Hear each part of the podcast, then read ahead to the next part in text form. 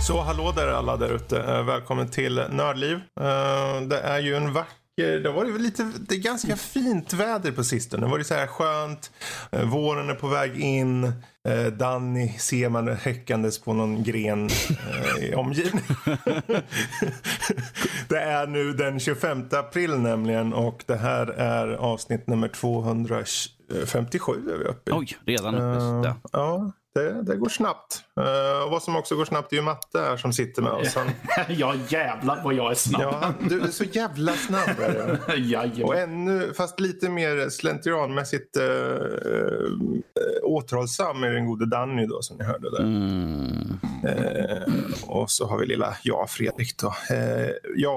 Vad ska vi prata om idag? Ja, det blir allt möjligt. Ni får ju ta det här med en smula salt också. Jag menar, jag kommer säga massor med saker här nu. Animal Crossing, Industries of Titan, Domedag Vikingen, Curious Expedition, Doom Eternal. Och för att inte tala om film och tv, liksom Afterlife, Mortal Kombat Legends, Scorpion's Revenge. Det var en jävla mouthful på den. Roar, Midnight Gospel. Jag menar, alla de här kan vi komma in på. Jag hoppas att vi kommer in på allt. Då står vi och ser. Nu har du sagt allting, nu måste vi göra det. Upp till bevis. Vi kan. Men jag reserverar mig för eventuella förändringar. Ja, alltså, du sa ju att vi skulle ta det med en gnutta salt. Så. Ja, precis. Jag safear. Ja. Självklart kommer vi in på lite nyheter. Och sen, jag tänkte att vi ska dra till med lite diskussionsämne idag på veckans diskussion. Vilket är konsolspelen ni vill se på PC. Men också att flippa det till PC-spelen ni kanske känner skulle vara kul att se på konsol istället. Och just lite frågor kring det. Vi kanske halkar in på andra frågeställningar vad det lider. Men jag tror den stora frågan här just nu initialt är, Matte, har du någonsin åkt en enhjuling? Nej, aldrig någonsin. Varför? För att... Det känns som att du på en enhjuling, jonglerandes, det är någonting jag vill hitta. Alltså, jag har ingen mer spännande förklaring än att jag har aldrig ens varit i närheten av en enhjuling. Hur vet du det? Tänk om någon av grannarna har en. Jag har aldrig varit i närheten. Mig veteligen så har jag aldrig varit i närheten. Men Danny, har du åkt enhjuling? Nej, jag har aldrig gjort det sådär. Och jag tror att det är nog för det bästa att jag aldrig gör det, för att jag är för gammal och skröplig. Det kan inte vara att du har åkt det, men att du har slagit huvudet och glömt att du har gjort det. Well, jag har ju mycket bucklor i huvudet, så vem vet? Men Matte, har du åkt tandemcykel då? Nej, det har jag inte heller av. Nej. Och när det gäller förklaring till varför så säger jag bara spola tillbaka och hör min föregående svar. Ja. Danny vet jag ju. Ja, Matte, om du någonsin hamnar i en sits där liksom tandemcykel, ha inte Fredrik bakom, för han sitter bara till godis och slöar och lägger upp fötterna på styret sådär. Det är allt han gör. Betyder det? Jag var in character. Ja, okay. Det var en film som ju spelade in. Okay, det betyder alltså att ni bägge två har cyklat tandemcykel. Ja. Vi har det i en film. Är det en upplevelse som ni känner att jag har gått miste om, som jag borde råda bot på? Beroende på var du befinner dig på tandemcykeln, ja. Jaha. Okej. Okay. Om du sitter bakom den första personen som drar dig framåt liksom, och du kan kanske åtnjuta en fin öl eller någonting. Alltså jag måste säga att det var skönt att det här är ju väldigt länge sedan vi gjorde den filmen, och vi var ju båda betydligt lättare än vad vi är i dagens läge, så att det skulle jag inte säga. Jag vägde mer då faktiskt. Ja, men jag har dubblerat i vikt, så att det hade blivit jävligt tungt. Ja, okej. Okay. Ja, för tanken är väl att man ska trampa i så att bördan inte blir så stor för någon egentligen.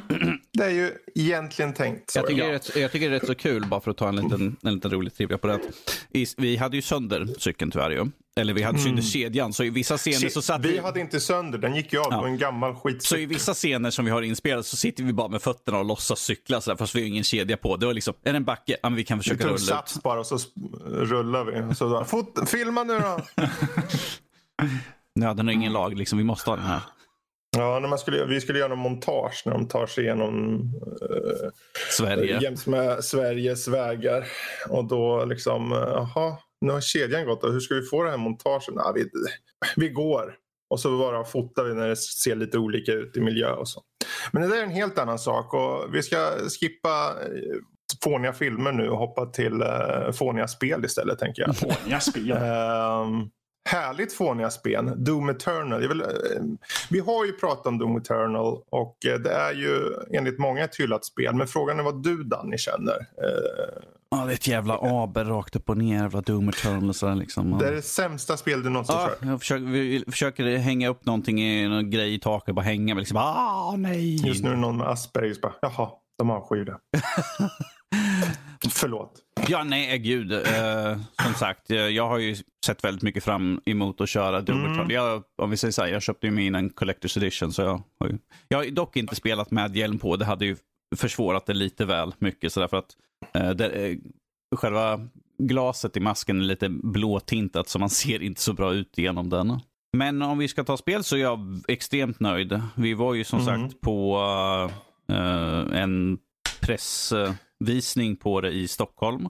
Jag testade inte på det, utan jag stod ju bara och tittade på, och det var ju då vi fick se den här dash-funktionen, och alla, jag tror de flesta utav oss var liksom så här, det var nog bara jag som kände mig lite positiv. Ja, jag tror faktiskt att det var så. Men att efter att ha kört spelet nu ganska mycket, så det är inga problem alls. Det gör ju bara att man får lite mer vertikalitet i själva utforskandet av spelet. Ja, och det var ju, man var så rädd då, eller många var rädda att det, för det var mer, det kändes då, tror jag, eller i alla fall tror jag folk upplevde som att de hade skruvat ner på den vanliga springandet, så att säga, att det var långsamt då. Yeah. Nu är det ju snarare att du springer ganska snabbt, men sen är det dashingen på, så det blir nästan så att du behöver swisha fram liksom, som en mordisk härlighet man. För istället för att ha en dodge eller något sånt där, så har man ju nu dashen som man använder mycket mer effektivare för att, liksom, när det kommer en pinky springande, så kan man ju dubbelhoppa över den, eller liksom bara dash åt sidan, så sen skjuter han i ändlyktan ganska hårt. Så. Men om vi ska vara kritiska, finns det något du känner om det här kan de ha gjort bättre? Jag tänker ta upp en sak som jag vet att du skriver i en session, att banorna känns lite för långa. Det, alltså, men hur långt har du kommit? Jag är 4 av 13 banor in, men att de känns för långa. Det känns som jag kunde köra 2 eller 3 banor från originalspelet under den tiden jag kör en bana i det här. De skulle nog kunna korta ner lite grann. Alltså, som jag alltid brukar säga, misstolka mig inte. Det är jättekul, det är jätteköttigt och sånt, men att det blir lite för långdraget, känner jag. Ifall man kunde korta ner så hade det blivit lite mer kompakt upplevelse för den här. Nu måste jag springa runt här.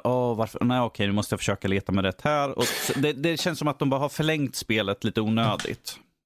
Ja, jag tror det var ju en reaktion det där. För föregångaren så var det ju tvärtom. Då var ju banorna jättekorta. Folk beklagar sig utav helskotta. Men du har ju kört 4 banor. Det finns ju typ 10 till nästan. Yes. Och de varierar lite sen. Sen beror det också på, för vissa kräver nästan att du håller det jävligt snabbt på slutet där. Så då blir ju banorna snabbare i regel också. Problemet är jag springer omkring som vanligt och försöker hitta allt möjligt sånt där. Så att då blir det att jag tar mig tiden lite grann, men det är också det, för när du om du gör det, då kommer de ikapp dig och då blir du mosad utav helvete. Det är därför jag sitter gömd runt ett hörn med min hagelbössa och då bara skjuter de i bakhuvudet. Det kan du ju försöka göra. Får vi se hur det går. Men det är något som jag också tänkte på, men det är också en petitess i det stora hela, för det spelet, och det här blir intressant, och jag ska prata om vissa andra spel som tappar det, men vad Doom Eternal gör, om man tar det på det stora hela, känner jag, det är att det är så jävla tajt allting. Gameplayen är så pass välgjord, så om du bara lutar mot gameplayet, liksom det här med att du rör dig konstant, du skjuter på allt, du byter vapen, du ser till att du har ammunition, du slicear upp någon med motorsåg, får mer ammunition, och så den där loopen är jättebra. Den är så jävla slick. Jag tror det står på någon sån här laddningsskärm emellan barns liksom, se till att hålla dig i konstant rörelse, annars kommer de att mörda dig. Man bara, det är gjort det. Det ska vara actionfyllt, men framförallt det finns spår av så här, eller spår, det finns taktik hit också. Okej, det ser den där typen, för man lär sig ju redan från början, har de ju sköna tutorial-grejer som säger, den här, då kan du skjuta ut de här grejerna på dem. Då blir den så lätt att ta ut. Skjut in en bomb i munnen på de här Coco Demons. Så kan du liksom slå bara skiten nu, de dödar dem på one shot nästan. Så du ges verktygen för att faktiskt kunna utnyttja spelet så som det är gjort, och kör på det sättet, Då får du en jätteutmaning. Sen har vi ju Slaygate, de här specialbanorna som är liksom, de bara mosar monster på dig. Jag minns inte, det var en jävla pers. Jag testade på första och det var liksom, jag höll på att skita knäck. Liksom. Jag bara, fan, har det aldrig slut någon gång? Men det är just det där, för när du blir mästrar spelet liksom, och du till och med ökar svårighetsgraden och det liksom, du känner hur blodet flyger runt i dina vener på grund av att du är så jävla upphetsad, va? Och sen så bara mosar du på löpande band, särskilt Slaygate då, de här specialbanorna. Då är det så jävla magiskt det här spelet alltså. Magi. Och sen att det har humor i sig, det, att om du till och med i det här fallet bryr dig om storyn. Ja, det är Doom och det står det, men det liksom, det anspelar på vad som hände i förra spelet och ger kontext som också binder samman med originalspelet. Mm.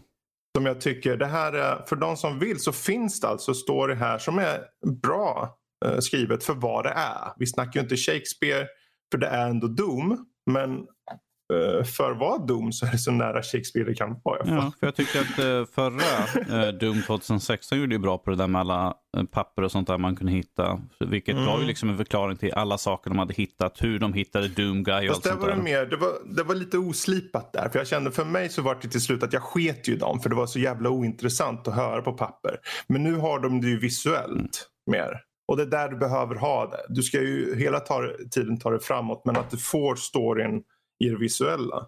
Men just den här spelupplevelsen som är så jävla slipad. För att inte tala om att det flyter på utan helvete bra. Det är helt sjukt hur de har lyckats optimera den där motorn. För den kör ju på 60 fps på konsolerna. Och sen är det skalbart på datorerna. Jag vet inte, du Matt, hade du tänkt testa det här? Jag har tänkt att testa det, men det har bara inte blivit av. Planeterna har väl inte varit i rätt linje om man säger så. Rymdplaneterna. Ja, precis. Ja, vi får se om vi kan komma tillbaka till det när du har kanske testat. Men har du någon avslutande tanke angående just Doom Eternal du, Danny, då? Hoppa in, kötta och ha en bra stund. Jag är ju intresserad av att se, just eftersom att jag var så skeptisk i Stockholm, och se om det bibehålls eller om jag inser att nej, men det här var skoj.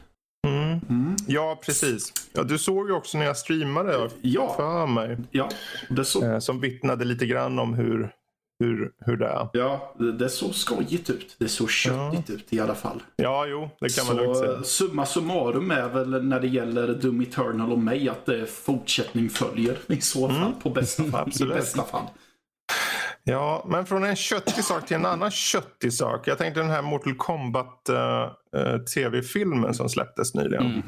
Finns på YouTube till och med för att köpa. Som så här köpgrej bland annat. Det är Warner Bros.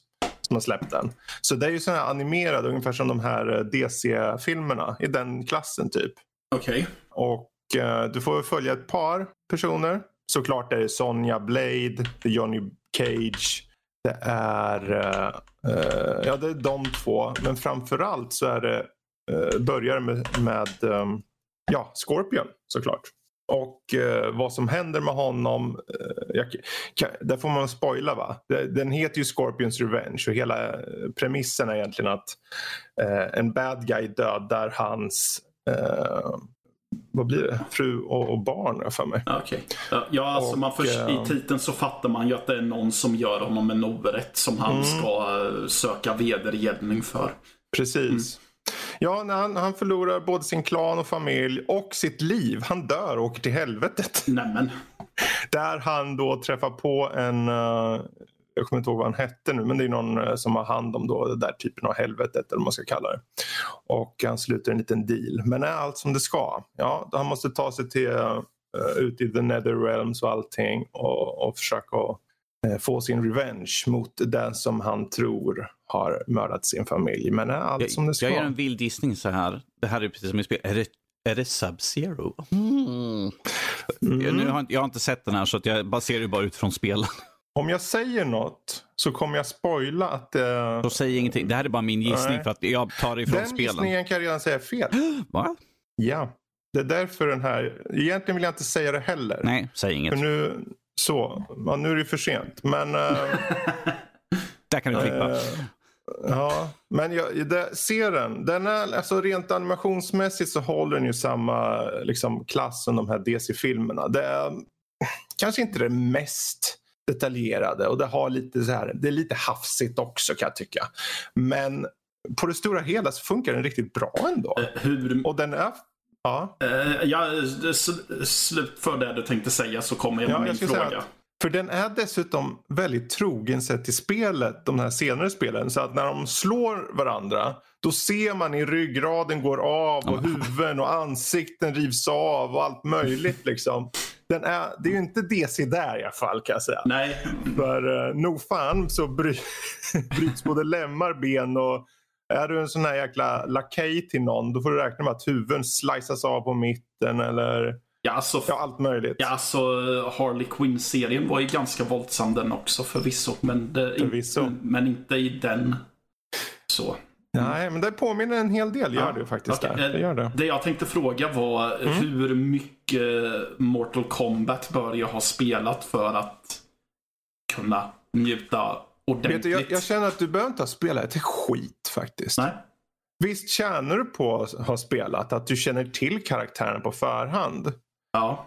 Och på ett sätt det här med Sub-Zero-grejen, om du känner att ja, men det där vet jag, det kanske var från spelen. Då kan ju den här, då blir ju subversion of expectations och allt det där. Ja. Men nej, jag tycker du kan gå in ganska... kan jag gå in helt... Blind faktiskt. Helt kall om man säger så.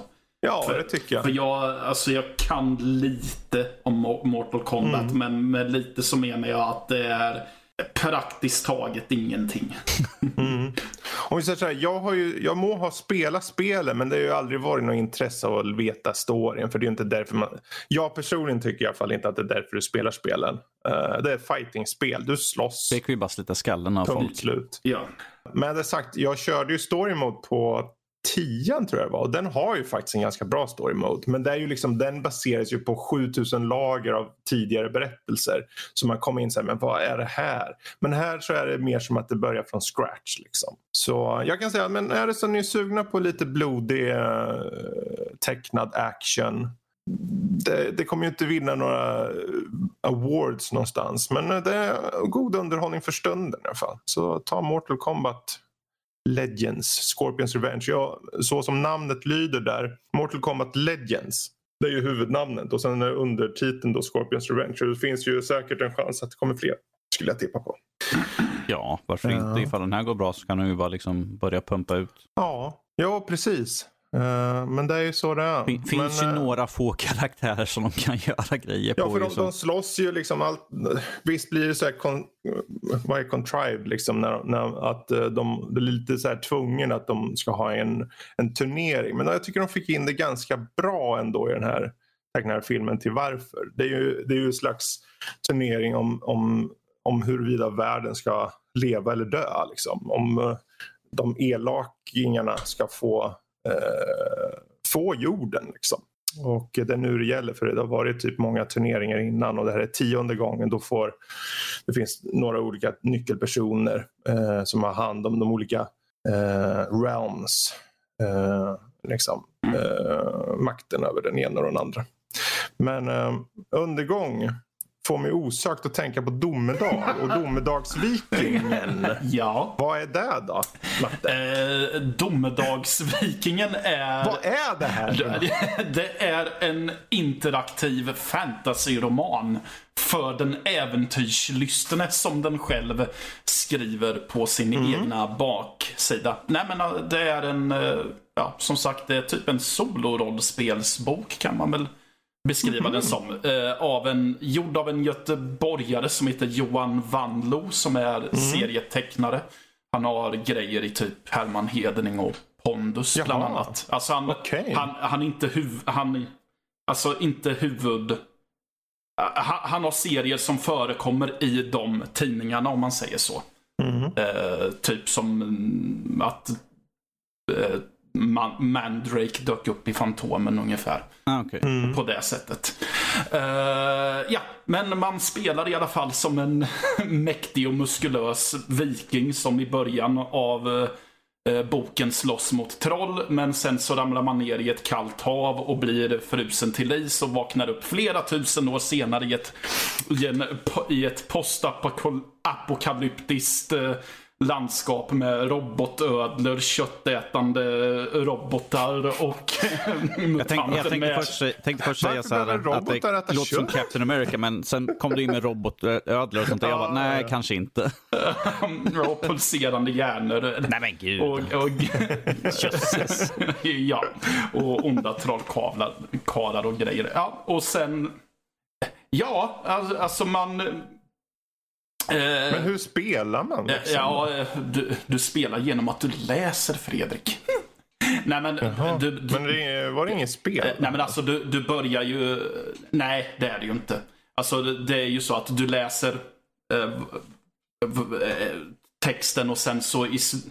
Som första grejen är att när du har läst texten så ska du slå en tärning. Ja, 1 till 3, du går till den här siffran, eller 4 till 6, så går du till den här siffran och så fortsätter du läsa där och sen så ställs du inför val. Och den latchar ju runt väldigt mycket med mediet, så det är ju väldigt mycket överdrivet och väldigt mycket glimten i ögat, som till exempel vid ett tillfälle så är det typ ingår bokstäverna M, K, L eller S i ditt namn så går det till den här sidan. Ingår inte någon av de här bokstäverna i ditt namn men du befinner dig 5 meter ifrån en osthyvel så går du hit. Och om inget av ovanstående stämmer så gå hit. Oh dear. All right, yes. Ja. Men hur funkar det? Är det digitalt? Är det på, alltså IRL? Liksom på, hur funkar det här? Liksom, sitter du med en tärning och slår den på riktigt? Ja, alltså man slår bara tärningen en gång. Och då får du ju plocka... Jag satt ju med en pappersbok, så man får ju plocka fram en tärning själv och slå. Annars så får man väl bara bestämma själv mentalt. Annars så, vem vet, det kanske finns digitala tärningar som man kan slå också. Alltså via en app eller något sånt. Ja, för jag tänkte om det var någon sån här digital, alltså om det var som en ljudbok eller något, eller det var en digital grej av något slag. Ja, nej. Okay. Inget sånt. Men vad känner du om den här? Hur bra är den då på en slag? Alltså jag hade jätteroligt. Jag har ju inget förhållande till interaktiva böcker. Annars, jag har förstått någonstans på omvägar att det har varit en grej att det finns typ Dungeons and Dragons böcker som är utformade på det här sättet. Men jag har aldrig tagit mig an än. Men sen så snubblade jag över den här och föga förvånande så tilltalade ju bara titeln mig. Och så när jag läste beskrivningen så kände jag ju att ja, men det här måste jag ju bara ha. Så jag köpte den ju mest bara som en kul grej att visa upp i bokhyllan. Men sen idag när jag satt och läste igenom den så tyckte jag ju att det var vansinnigt underhållande. Sen är det väl lite så att i och med att allting redan är skrivet på papper så något replay value vet jag inte. Det är väl om man ska försöka utforska varenda liten sida i boken om man säger så. Annars så tror jag väl att det som är av återläsningsvärde är väl om man skulle sätta en polare ner med sig och så skulle man ha högläsning och så får polaren göra valen i så fall. Precis. Precis. Ja, men spännande. Ja. Värd att kika på. Och den finns väl ute i handeln så för 100 kr. 110 spänn ser jag på Bokus till exempel. Ja, precis. Fredrik, jag hör att vi måste få Matte på en stream när han sitter och läser högt och så får Emil sitta och göra valen. Vi ser Matte sitter med glasögonen ner på näsan och läser boken sådär och så hör man Emil bara 3. Matte bara, okej, 3. Du står i en dunge. Det är en stream. Man vet ju aldrig. Ja, men det domedag vart det där då. Undrar vi ska föra över den här jävla kopplingen till den nästa ämne. Gör en Rob, gör så dåligt som möjligt sådär. Okej. Då hoppar vi bara rakt över till Prince of Persia Domains, för det är nästan som dom. Ja, ordet dom är ju i... Ja, precis. Så det var en Rob-övergång där. Nej, men ryktena har ju hägrat på det här var, och Ubisoft har ju släppt både lite... Jag skulle inte säga att de själva släppt något än. Det finns ingenting som är satt i stenen så länge angående just Prince of Persia, mer att det finns uppdaterade domäner och att det har skett lite läckor här var. Modeller på prinsen som då troddes vara för ett nytt spel, sen visade sig vara förmodligen till For Honor. Men att det har kommit andra detaljer då angående just en remake och liknande. Och jag tänker just huruvida det här nu blir på riktigt av och så. Jag är mest intresserad. Är det någon som skulle se fram emot en Prince of Persia remake eller nytt spel? Om vi säger så här, både du och jag pratar om det vid sidan av, och jag tror att vi båda ser fram emot att få sätta tänderna i nytt. Som Prince of Persia gick ju över och blev liksom mer eller mindre Assassin's Creed. Ja. Men att få se oss gå tillbaka till prinsen igen och spela skulle ju vara jättekul. För att det är en IP som har legat på is väldigt länge. De som sagt, de slängde in hans karaktär nu i For Honor. Så att jag tycker att det kan vara dags att kanske damma av. Kanske ge oss remakes eller ge oss ett helt nytt spel helt enkelt. Ja, för jag känner på någonstans, om de nu har gjort det för Honor, kan inte det också vara, det fungerar ju lite som ett stickprov på det, att okej, hur märker vi av intresse för en typ spelserie eller liknande? Ja, men släng in karaktären i en av våra befintliga spelserier och se lite hur mottagandet blir, och det blev ett ganska så bra mottagande, var jag, det lilla jag läste i alla fall, och så på Reddit och allt möjligt. Så jag känner att där borde man ändå fått en känsla av att det här kanske är värt. Och jag känner nu står ju sen när Assassin faktiskt gick längre och längre bort ifrån vad Assassin kanske började med och blir mer RPG. Ja, från Origins tog det ju stora klivet rakt ifrån. Ja, så. Och det var egentligen första Assassin, det var ju egentligen tänkt att bli en Prince of Persia, men sen så gjorde de om det och blev Assassin's Creed. Men där de gick ändå ifrån, för det var ju mycket pussellösningar på en specifik plats i Prince of Persia, plus den här, visst hade du akrobatiken, men mycket fokus på strider. Medan Assassin var mer fokus på stealth i början då. Så jag känner det här, nu är de så långt ifrån varandra, Assassin och Prince of Persia, så jag känner varför inte? Nej, men ifall de gör det, ska vi få de som saknar de gamla Assassin's Creed kan ju få Prince of Persia istället. Det var precis det jag tänkte, för jag har ju vänner som beklagar sig över att Assassin's Creed är vad det är idag, och då tänker jag att om det är fler som känner så kan väl ett nytt Prince of Persia fylla det tomrummet men det är som jag sa där, att de skiljer sig så mycket från första. Jag tänker att första Assassin och Prince of Persia var ju två olika saker. Ja. Så de som tycker om Assassin förr, de kommer ju inte få samma, för Prince of Persia då var ju inte samma sak som Assassin. Nej, okej då. Men det är mer snarlikt än Prince of Persia än vad Assassin's Creed är just nu i alla fall ju. Ja, Assassin, då tänker jag att de som gillar den ursprungliga Assassin, de vill ha stealth.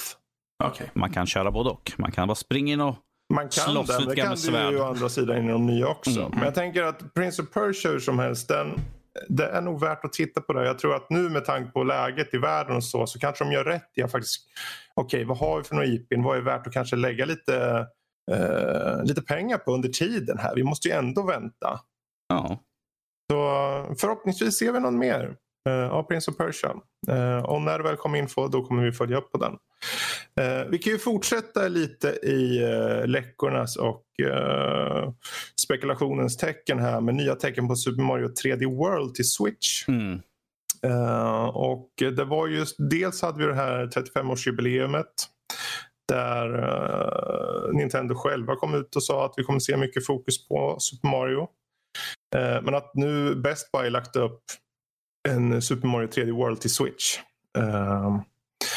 på sin databas. Och de här remakesen, det är ju 2020 remake-året nummer 1, eller? Yes. Men man fick också en skärmdump där som visar lite spelets namn, plattform och prislapp och så vidare. Och det här släpptes ju till Wii U 2013, så det är ju ett spel som faktiskt kanske inte fick den uppmärksamhet som det kunde ha fått fullt ut, jag tycker, så det vore ju kul. Det har ju snackats om remakes på även Super Mario Galaxy, Super Mario Sunshine, Super Mario 64 och kanske ett nytt Paper Mario. Nu är det ju förvisso bara jag som har Switch av oss tre här. Mm. Men vad säger ni angående just det här att det skulle, är ni trötta på remakes redan nu eller? Det beror helt och hållet på de görs. Men i det här fallet om vi tar och tittar på Nintendo så till exempel och få en remake på Galaxy eller något sånt där för att de finns ju bara på dem så skulle ju det vara jättekul att få en liten uppiffad version till Switchen så att alla kan få ta del av dem för jag vet att du tyckte jättemycket om Galaxy. Ja. Jag har köpt Super Mario Sunshine och det är en liten pärla som jag tycker har blivit lite undanskjuten sådär som folk inte... Ja, jag har aldrig kört den. Nej, jag har sett video på den men jag har inte kört den. Det är kul underhållande spel men jag tycker det hamnar lite i skymundan. Så jag tror att för Nintendo skulle det här vara jättebra ifall de skulle komma ut med dem. Jag tror att det skulle säljas som smör. Och ärligt talat, alltså Nintendo, ni vet ju att det är ju som att bara hova in pengarna om ni släpper dem här. Jag menar, de kommer gå till banken och även om de tappar massvis, de bara, nej jag tjänar så mycket ändå. Så. Det är så enkla pengar också känner jag. Mm. På ett sätt. Visst, nu snackar vi om de ska göra remakes, då snackar vi ny motor och allting. Jag vill ha essensen av spelen. Jag vill inte ha en Mario 64, om jag ska vara sån. Jag vill inte ha Super Mario 64 som ser ut som att det är 3 kuber som springer runt på skärmen, om jag ska vara helt ärlig. Låt det vara en skin eller något man kan flippa fram och tillbaka mellan, fine.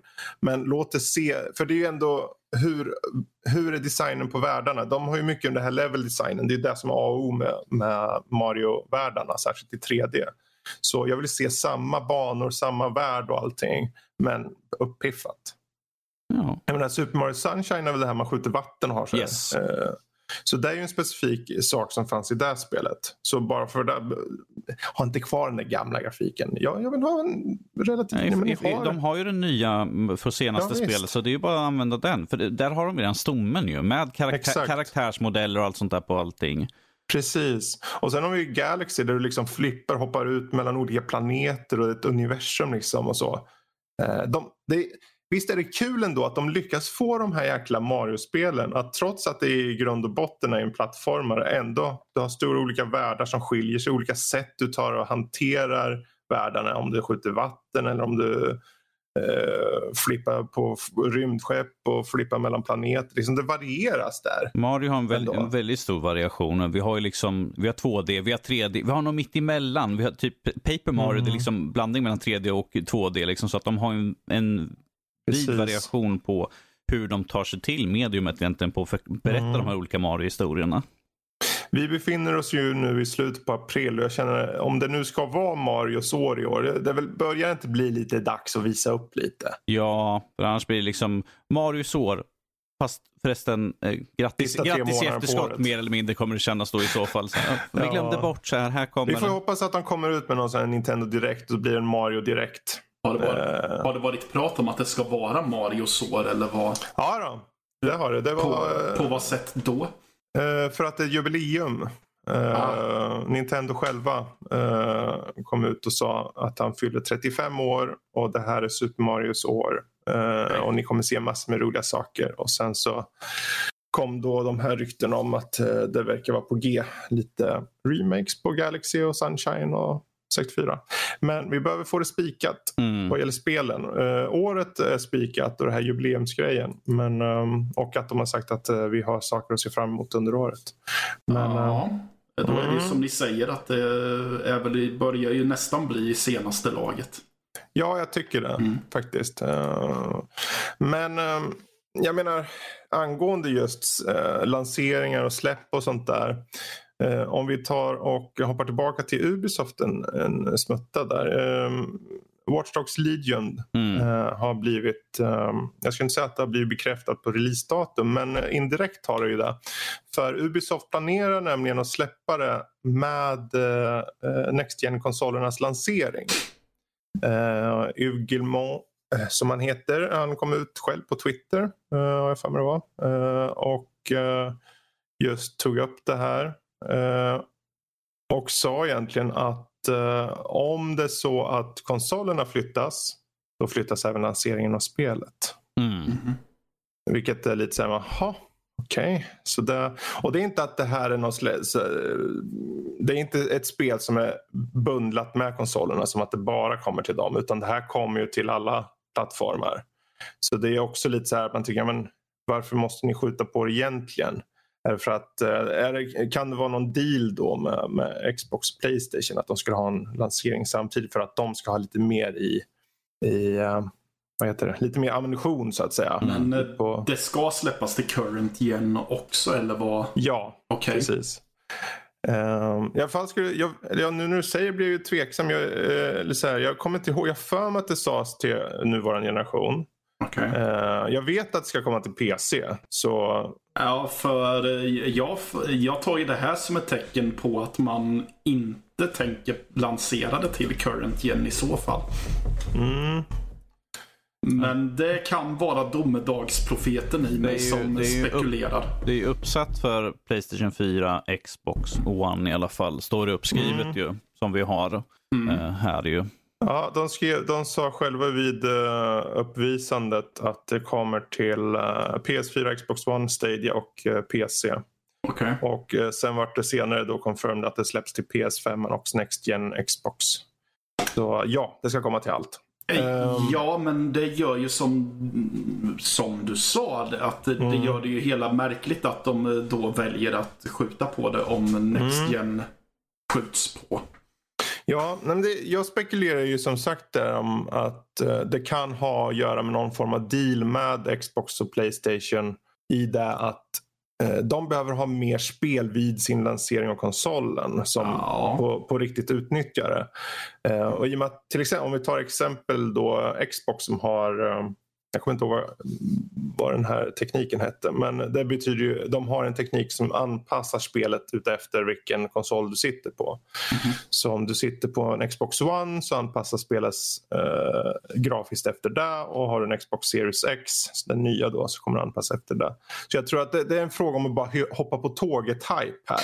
Jag tror att de vill bara utnyttja spelet för att det är förmodligen anpassat efter nya konsolerna också, så att du kan utnyttja dem. Och jag menar, de gamla konsolerna kommer ju leva några år till ändå, PS4 alltså och Xbox One.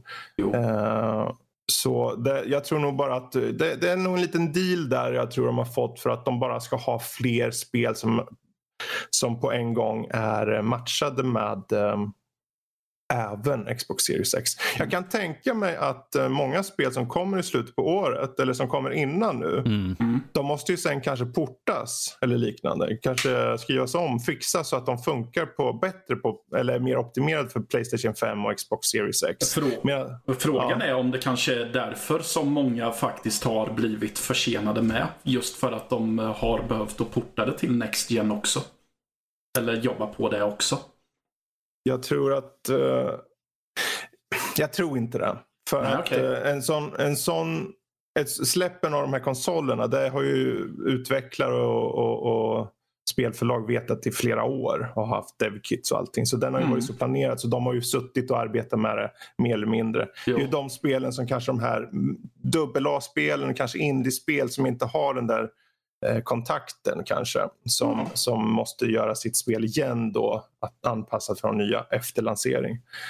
Men sådana här AAA, och särskilt om de har nu Ubisoft lite på sin sida och kanske kan få den att... För jag tänker om det finns, du vet den här raytracing-grejen som ska komma, det är därför jag funderar på. Jag vet inte vad det är för något. Det är den här funktionen som i realtid räknar ut solens strålar, om man ska förenkla det. Så att till skillnad från att en utvecklare måste sätta ut varje separat ljuskälla i spelet, och det blir mer som att han artificiellt gör det, så räknar AI ut hur solen strålar på ett naturligt sätt, strålar överallt. Och den här tekniken kommer finnas i de nästa konsolerna. Och jag tänker om det har någon påverkan på det här spelet som kanske har de effekterna i sig, då kanske de vill matcha den spelets lansering med konsolernas. Men nu spekulerar vi utav helvete. Ja. Jag tror det enda som vi kan komma fram till är att skulle det skjutas på, så skjuts också Watch Dogs Legion. Och jag vet inte hur många som sitter på helspänn inför Watch Dogs Legion, men det är ju ett relativt stort spel. Alla som sitter och väntar och bygger upp sin egna granny squad. Kom där med sin lilla handväsk och bara, you bad boy. You bad boy. Ja, vi får se vad det lider. Men just nu än så länge har ju konsoltillverkarna sagt att allting är on. De kommer nå deadline och de kommer släppas där de har sagt att de ska släppas. Sen om det antalet skiftar konsoler, det får vi se. Men med det sagt, vi hoppar vidare till lite av en korsning här på vägen. Och det är Animal Crossing. Wow. New Horizons. Sämsta övergången någonsin jag vet. Men vad fan, man måste försöka i alla fall. Wow. Till och med matte är nu bara wow. Ja. Men Fredrik, vad är Animal Crossing? Ja, vad är det egentligen? Är det någon som har missat det? Ja, du blir strandsatt på en öde ö. Du får utforska ön och leta upp fjärilar och insekter och fiska, och det är liksom, det är som en väldigt light version av en simulator, en livssimulator superlight. Och sen handlar det om att du ska hela tiden, du ska få ditt hus att vara det bästa huset, och det blir ratat nämligen efter ett tag. Är det bragging the game egentligen? Ja, det blir ratat mot, det är ju NPCer som ratar, det har ingenting med några andra människor att göra, utan det är bara ett sätt för dig att piffa till ön som du befinner dig på, uppgradera husen och göra fina gator typ, eller vägar, och göra det sött och fint, och göra trädgårdsarbete och allt vad du behöver, tillsammans med bolån till en jävla sniken tvättbjörn. Ja, dessa tvättbjörnar alltså. Ja. Nej, men det här är ju ett spel, alltså det, startsträcka i spel, det har man hört talas om. Ja. Man kanske startar upp Final Fantasy och tänker, nu händer det på en gång. Man hoppar av tåget och man är igång. Medan andra spel tar i realtid en vecka innan du kommer någonstans. Ja. Som Animal Crossing då. Det är klart att om du sitter och verkligen mosar på och du får in pengar så att du kan fixa en uppgradering till huset så att det är klart till dagen därpå. För det tar typ alltid en dag för uppgradering av hus och allt vad det är. Bli klara. Då kan du komma en bra bit in i det på en vecka kanske. Men om man är så här att man vill ta det lite lugnt och så, då får du kanske vänta 2-3 veckor innan du faktiskt kommer någon vart. Innan du ens har ett hus och bor. Ja. Ja, det går ju relativt snabbt. Man får det ju... Jaha, tänkte att det var så här, jag har börjat bygga mitt hus. Jaha, har du kommit långt? Ja, jag har en dörr och en välkomstmatta. Man börjar med tält. Och sen så går man till den här tvättbjörnen och säger, hej, jag vill ha det här, jag vill byta det till ett hus. Då säger han, det kan du få, det kostar så här mycket, du får ta ett lån på 200 000. Och så säger du ja eller nej, och då tar du ja. Och då säger han, bra, då är det klart imorgon.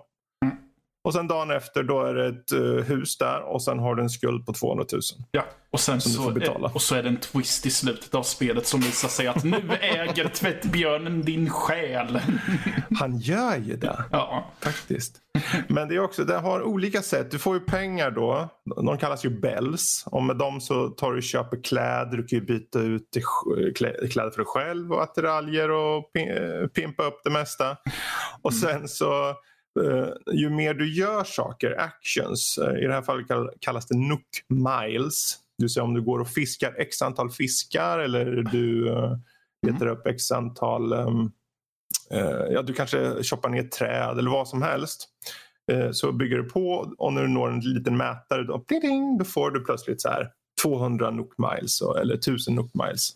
Och med de där så kan du köpa lite specialgrejer. Det kan vara möbler eller biljetter till en specifik ö och sådär. Och med det här, med hjälp av det då, så kan du ju verkligen snabbare få ett finare hem och faktiskt få mer pengar på banken så du kan betala av den där snikna jäkla tvättbjörnen. Som äger din själ.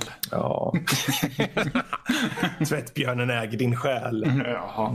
Det är sensmoralen av Animal Crossings.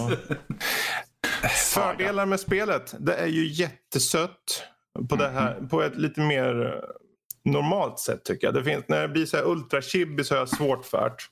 Men det här så är det på gränsen hela tiden. Det går aldrig riktigt över gränsen till att bli så här ultrasockerkött så att man vill att man spyr upp i halsen. Ja. Utan det håller sig på en bra nivå. Ja, men jag sitter och tittar på bilder och skulle väl säga för min del att alltså, de dansar ju på knivens ägg så.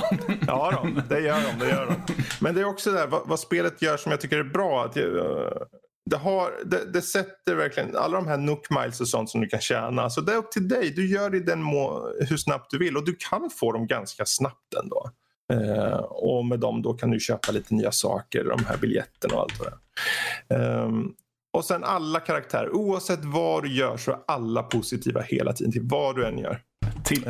Till och med den snikna tvättbjörnen. Ja, han är egentligen...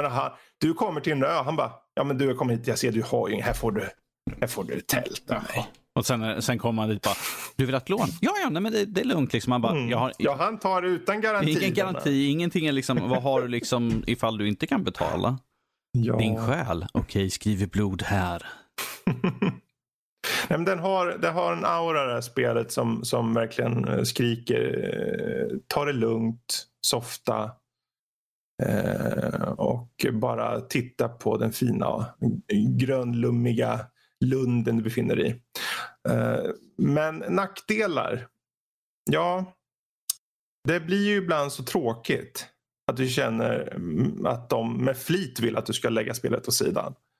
För att du gör ju vissa aktiviteter. När du kommit in i spelet tillräckligt långt, då är det liksom okej, du gör vissa saker varje dag.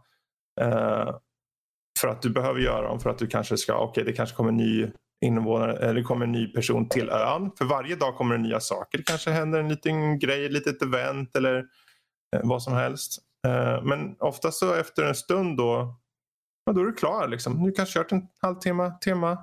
Jaha, nu finns inte så mycket att göra förutom att vänta in nästa dag då det kanske händer något nytt. Då lägger man den åt sidan. Och det är en av de få spel som jag känner att det här kostar alltså 600 spänn någonting. Som är en ganska saftig slant ändå. Men spelet kommer mer eller mindre säga till att men nu finns det inte mycket mer att göra så nu kan du lägga det åt sidan och vänta till nästa dag. Det här spelet ett par timmar om dagen spel bara. Ja, och i grund och botten är ju dessutom en samlarsimulator snarare skulle jag säga. För du samlar ju på fossiler ute i miljön och du samlar även om du vill på lite fjäril och insekter och fiskar som du kan gå till ett museum och lämna in. Och sen så får du så här utställningsrum liksom, där du kan titta på dina skelett och allt det här. Det är lite morbid, men det... För de är som de här dinosaurierna där som där bland annat, eller skelett och så, fossiler. De är ju så här ganska... väldigt välgjorda, så de ser ju väldigt så här, realistiska ut liksom. Medan din gubbe ser ut som en sån här Play-Doh-gubbe nästan liksom. En Playmobil-filur nästan. Så man tycker det är en sån konstig kontrast där, men det funkar okej. Men det där samlandet, om man inte gillar samlande, då ska du ska inte titta på det här spelet då. Ärligt talat alltså.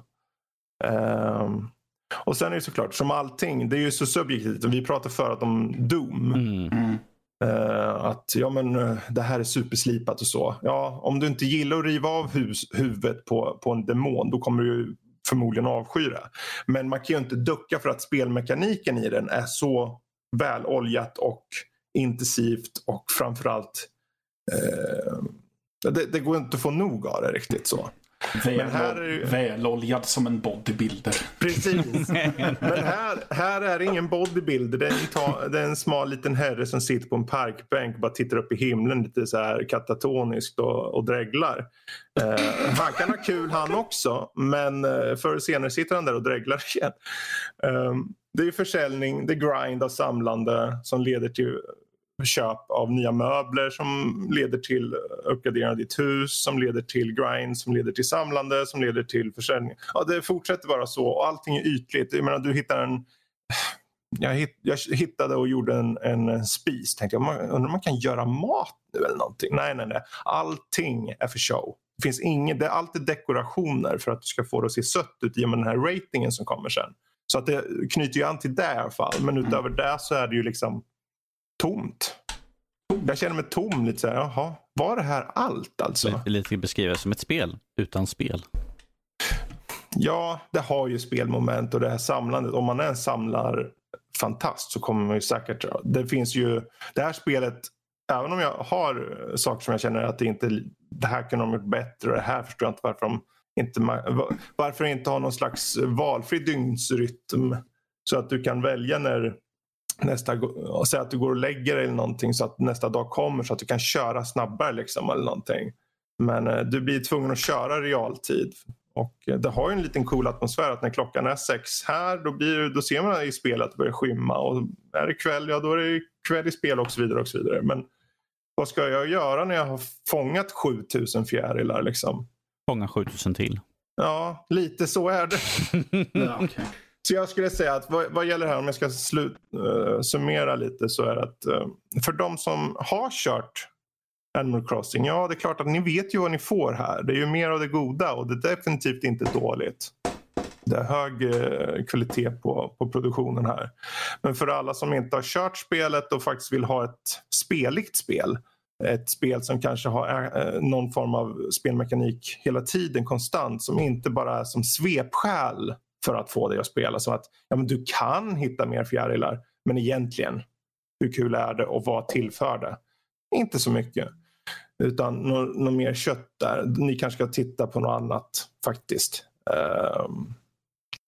För det kommer dessutom leda till att ni förr eller senare blir tvungna att lägga det åt sidan.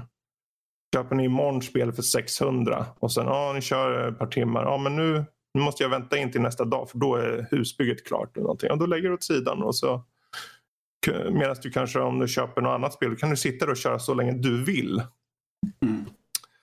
Men ja, ett okej spel. Men undvik det tänkte jag säga. Nej, inte. Nej.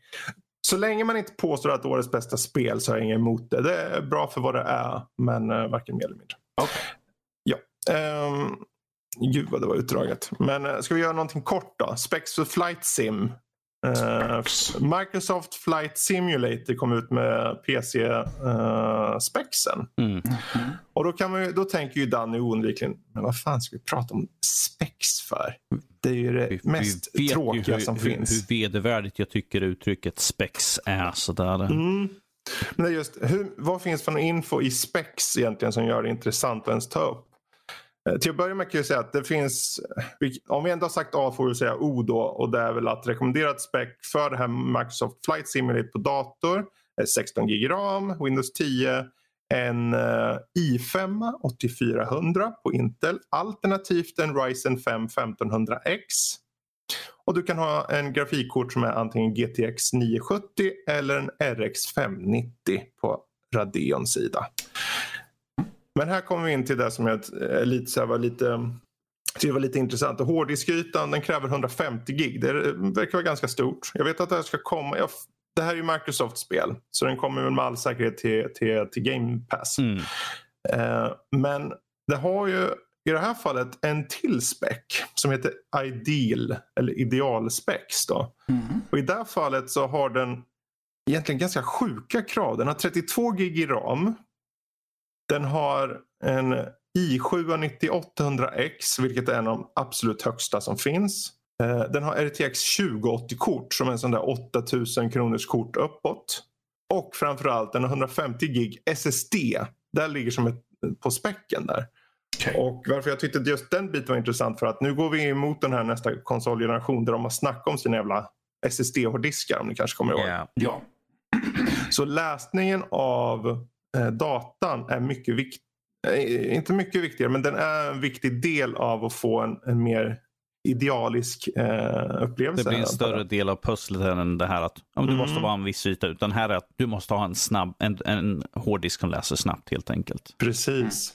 Och det här tror jag om vi ska spekulera eller fördjupa oss lite i det här är lite av vad vi kommer förmodligen bli tvungna att se. Så sitter ni där ute på med Windows på en vanlig hårddisk, en mekanisk eller framförallt om du har spelen på en mekanisk hårddisk då kommer det här vara lite av tror jag i alla fall en bottleneck kanske framtida. Ja, jag tänkte mer som ett tecken på vart vi är på väg. Så då är det dags kanske att titta. För om ni ser fram emot något spel som kommer nästa år eller någonting. Jag tror nog att ni kan nog få räkna med att det här med att behöva läsa från SSD är någonting som vi kommer se mer och mer av. Ja, jag måste köpa en SSD alltså. Jag tror faktiskt det. Jag tror det är lika bra att kolla på det nu. Och för... du måste liksom skaffa bättre nät. För att det står ju på den här idén så är det bandwidth 50 megabit per sekund. Men vi har på rekommenderade så är 20 och på minimum 5. Så. Ja. Men bandbredd, det är väl min... Är inte det min uppkoppling eller vad? Jo. Mm-hmm. Ja. Jag ligger ju på 100 så. Då klarar du dig så. Då är det lugnt. Men har du en SSD-hårddisk, Matte? Ja. Nej, det har jag. Nej, då så. För jag tänker att det här är ju... Det är kul, det är intressant att se. För det här jäcker ju lite om framtiden, tänker jag. Och nu är det här ideal specs. Det står inte på recommended. Utan där står också hard drive. Liksom hard drive space. Så det är inte att du kommer leva och dö ut. Alltså att du måste ha det utan. Men jag tror att i och med att konsolerna som kommer mer eller mindre kommer få sina spel gjorda utefter idén om enbart SSD. Mm. Så alla portningar därefter eller alla spelsläpp som släpps samtidigt till alla. Tänk inte säg att ett Assassin kommer i år, men att det kommer ett Assassin om 2 år. Mm. Om 2 år då är det inte bara ideal, då är det standard att du ska ha SSD för att du ska kunna läsa från hårddisken så mycket snabbare, vilket får att du kan ha betydligt mer detaljerade platser i världen. En mer följsam upplevelse. Ja, och jag tror det är just det som är lite summan och kardemumman med just den här lilla mininyheten som blev mycket mer av en nyhet än vad jag trodde nu. Mycket om att prata. Så lite tips till alla där ute. Även om ni kanske inte kommer spela Microsoft Flight Simulator, ha ändå i åtanke att det kanske är värt att börja titta på och ha SSD. Eller addera SSD i alla fall för era spel vad det lider. För att de här konsolerna kommer bli betydligt mer nödvändigt. Jag måste kolla för jag har en mekanisk. Så jag har mina spel installerade på. Kan vara dags. Men du... Nå. Jag blir ju nyfiken på dig här nu, Danny. På mig? Eller på någonting jag har gjort? Nyfiken. Får mig osökt att tänka på Curious. Vilket får mig osökt att tänka på Curious Expedition. Aha. Vad är det för något? Jag tror du tog det på nyfiken. Jag sa nyfiken där. Ja, men du är så nyfiken på allting hela tiden. Sant. Mycket nyfiken. Han är... Bara mindre hårig.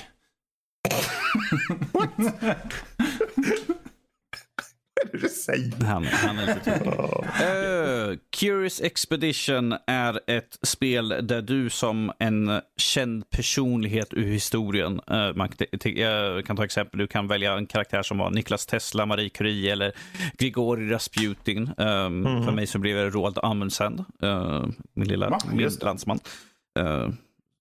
Som, där du helt enkelt, du är medlem av en upptäcktsklubb och klubben ska uppföra en staty utanför och därför tänker de ha en tävling och se vem utav er medlemmar som är den mest värdiga att få bli staty utanför.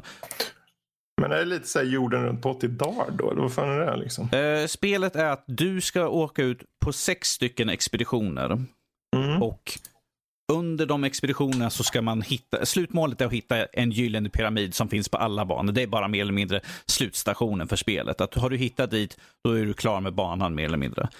Men på banan så finns det frågetecken som man ser. Alltså man har en karta med ett rutnät över. Men att det är liksom dolt så att när du rör dig framåt så avslöjar du vad som finns i din omgivning. Och när du rör dig framåt så kan det komma fram frågetecken på kartan. Och ifall du går dit till de ställen så kan det kan vara en oas där du kan fylla på vatten, eller så kan det vara en by där du kan prata med byborna, liksom byteshandel, du kan sova för natten, du kan kanske plocka med dig någon ny i din expedition. Kan man kidnappa pygmer? Nej, du kan inte kidnappa. Eller så kan det vara du förlorar mig på det här spelet. Eller så kan det vara ett tempel där du kan gå in, undersöka och så kan du hitta skatter. Men då är frågan här, ska jag plocka den här skatten som ligger i det här dolda templet? För en del gånger så kan det ha konsekvenser. Eller jag skulle nog säga varenda jävla gång när jag har gjort någonting så har det varit konsekvenser. Det är typ, vulkaner börjar skjuta upp i marken och hela området brinner upp. Eller det kom en istid helt plötsligt. Man bara, gud. Ja, alltså det ser ju ut som ett spel där det känns som att det blir så här, ja det är klart att jag ska drabbas av den här maximala oturen just nu. Ja, om vi säger så här, spelstilen är väldigt retro, det känns lite så här tidiga konsoler, nästan Nintendo och att Atari, Nintendo, den stilen och musiken här är lika så. Jag beskrev det som, vad heter det, jakten på, nej inte, vad fan heter det? Den försvunna diamanten fick det mig att tänka på när jag satt och spelade. Brädspelet, ja. Precis. Det fick mig att tänka på när jag körde det här. Så under banan så ska man försöka hitta skatter eller andra saker som man kan ta med tillbaka för att de har ett visst värde. När man avslutar banan så ser man liksom, är du först i mål, då får du en bonus för det. För att hitta pyramiden först, för att det är liksom en status det också. Hur väl har man gjort ifrån sig? Och sen har man de skatterna man hittat. Antingen kan man lämna dem till ett museum och då får man mer status. De har ett visst värde. Eller så kan du sälja dem till en auktion och då får du pengar som du kan använda för att köpa in nya prylar för din nästa upptäckt. Till exempel snöskor, machetes, vapen, mat. För att det här är en sak som man måste... Spelet har en mätare som mäter hur... mentalt, hur din mentala hälsa är. För varje gång du tar och går en ruta, det är en dag i spelet. Och för varje dag så dras en poäng från din mätare. Du börjar med 100 poäng. Och kommer du ner för lågt, går du på 0, då kan man börja hallucinera. De andra som du har med dig kan börja tro att du inte riktigt vet vad det är och kanske attackera dig, sticker, snor skatter eller bara kan de döda dig? De kan ta död på en, ja. Nej. Men det här är ju typ, det här är som ett digitalt brädspel. Det här är ett digitalt brädspel, ja. Förutom att det är liksom helt single-player-spel. Det finns, du kan inte köra med andra. Så, vilket... Men är inte det lite uppfriskande ändå? Ja, jag slipper sitta och titta på de andra. Varför klär du dit? Ja, kan Arne bara göra sin move någon gång i år? Det finns ju brädspel du kan spela på egen hand också. Nu förstör du hela... Ja, jag kände att jag var tvungen att säga någonting. Du representerar alla som lyssnar där, det tycker jag. Är du från Tärningspodden eller? Nej. Man kan ju tro det helt plötsligt sådär. Lyssna på Tärningspodden förresten. Finns också, det bara hittar nej, jag är inte med i Tärningspodden, men jag har spelat lite brädspel i mina dagar. Nej, men jag tycker just det är kul, lite uppfriskande här. För det känns som något som ses väldigt sällan, om vi säger så. Precis, jag gillar stilen också, gör det. Det ser ut som att jag skulle vilja testa det här. Det enda jag tänker på är att det ser ut som att det är ett ganska lågt tempo, men att just den här tävlingsmomentet gör att man känner sig kanske lite stressad. Nej, alltså på vänster sida av skärmen så ser man det som en mätare där man ser hur nära målet de har kommit på varje expedition.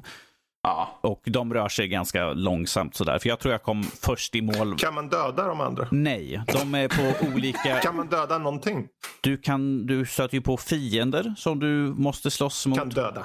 De kan man döda, ja. Och det kan ta in lite grann på hur striderna fungerar. Striderna fungerar med att du har tärningar med olika symboler på. Det kan vara en sköld, ett svärd eller typ ditt skjutvapen som en specialare. Som gör att man kan döda. Precis. Men du kan köpa till dig, för du köper till dig något nytt vapen eller något sånt där, så får du en extra tärning för att kunna attackera.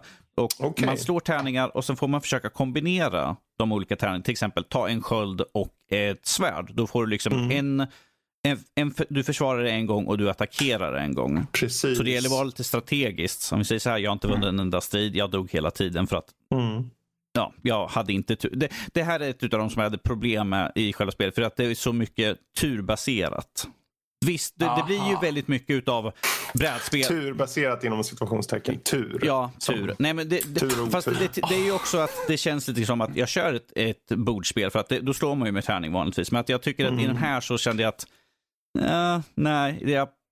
det var någonting som jag störde mig på. Plus att det var väldigt kul att köra den de första gångerna jag körde igenom, men att till slut så blev det den här mättade känslan att jag har sett allting. Det finns bara så många områden att röra sig på. Visst, alla områden... Inte tillräckligt många man kan döda heller. Precis. Nej, fast varje område du kliver in genereras en ny karta hela tiden med vart allting är, så att allting genereras nytt hela tiden. Men att till slut jag har sett Jag har sett liksom, här är bergformation, här är klipper, här är liksom en upphöjning, här är djungel eller typ här är snö, beroende på ifrån till Antarktis eller något sånt där. Men att till slut blir liksom att jag har redan sett allting. I slutändan så blir det mer den här att jag har inte hittat den här skatten, jag kör vidare och försöker. För ifall man kollar till achievement så är det mest ta död på de här typerna av fiender x antal gånger, hitta de här skatterna och gör de här sakerna. Så att till slut var det liksom, ifall jag vill... Alltså det är sånt här spel som du kan starta upp någon gång ibland, kan köra igenom någon gång. För det tar inte så lång tid att köra varje bana. Du skulle egentligen testa, för jag ser på Steam har de ju demo på 2:an. Ja, de har det ändå. Ja, ett demo i alla fall. Demo, okej. För det är ju för jag visste att det skulle komma ut i Early Access kanske senare i år. Nej, men det finns ett demo just nu som går att spela i 6 dagar till i inspelande stund. Okay.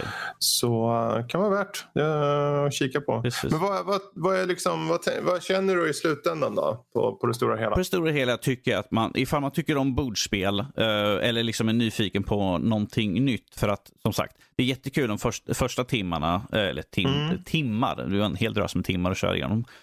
För att du har ju de olika karaktärerna, de har lite olika storylines, hur de pratar emellan, när de pratar med de har med sig och sånt ju. Och alla dessa olika skatter man kan hitta och hur man tar sig an, liksom, ska jag sno skatten i det här templet eller ska jag inte? Åh nej, jag sprängde halva världen. Shit, jag kanske skulle ta den här lilla diamanten. Mer eller mindre. Men att jag tycker det var väldigt kul. Jag gav det ju ett bra köp, för att jag tycker att det är väldigt underhållande, så jag tycker att fler ska kolla in det. Jag är faktiskt väldigt nyfiken, för jag såg att man kunde ju skriva upp sig för att vara med på beta-testa på 2:an, men jag ska nog ta ner det där demot och testa. För jag är väldigt nyfiken, för att jag har ju några saker som jag tyckte var väldigt bra, men jag har också de här striderna, liksom att till slut blir liksom mättad känsla. Lite repetitivt där kanske. Och det här att liksom sitta och, ska jag ta död på 10 jaguarer? Nej, jag kommer dö 10 gånger i 10 försök sådär, men... Danny går upp på en bergstopp och skriker. Om vi säger så här, det gick ju så illa ställt att min gubbe mer eller mindre tog död på sig slut, för att jag hade liksom 0 i sanity och det hade gått så lång tid. Jag kom ingenstans. Det var liksom 30 fiender runt omkring mig. Man ser dem på kartan. Jag bara, han bara, det här, ifall någon läser det här så hoppas att ni minns mig. Ja, det är illa när man liksom märker i slutet på spelet att en spelkaraktär står och vrålar in i en bergsvägg. Ja. Nej, men alltså underhållande, men att som sagt det är ett sånt här plocka upp och spela en liten stund och sen liksom invänta att suget kommer fram igen. Precis. Har man kört igenom allting så då blir det mer den här att ifall man vill hitta allting som finns. Jag tänkte just där, jag sa ju det, stå och vråla in i en bergsvägg. Ja, nu hade det var en setup här nu. Ja, det var, sen kom du och pratade en halvtimme till där, men okej. Jag tycker om att prata. Vill du komma till där ska prata om? Får man osökt att tänka på Roar. Ja. Som du har sett, den här lilla pärlan. Men vad tusan är Roar då? Vem pratar du med? Ja, det var du som har sett Roar. Ja, det är jag som har sett Roar. Roar är en film från 1981.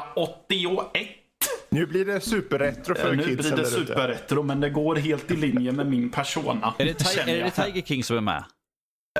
Nej, men konstigt nog så är det en trailer till The Tiger King på Roars IMDb-sida.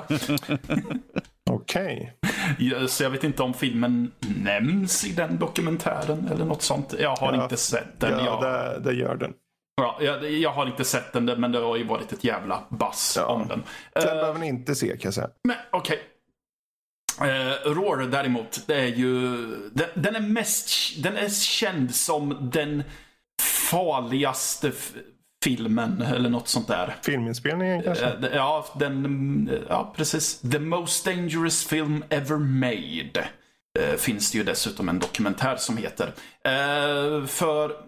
Det handlar om att en herre som heter Hank, spelad av Noel Marshall, som tidigare hade producerat Exorcisten bland annat.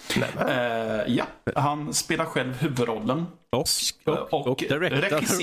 Det är lite ego här liksom. Jajamän.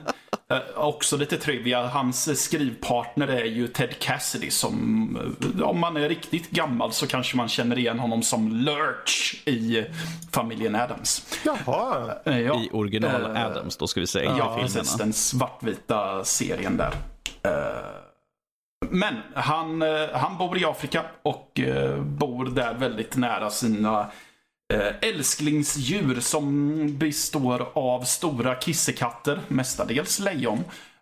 Men han har även tagit dit lite tigrar som egentligen inte hör hemma i Afrika, men han har dem där ändå. Och lite pantrar och leoparder. Som man gör. Ja, precis. Just för att han vill...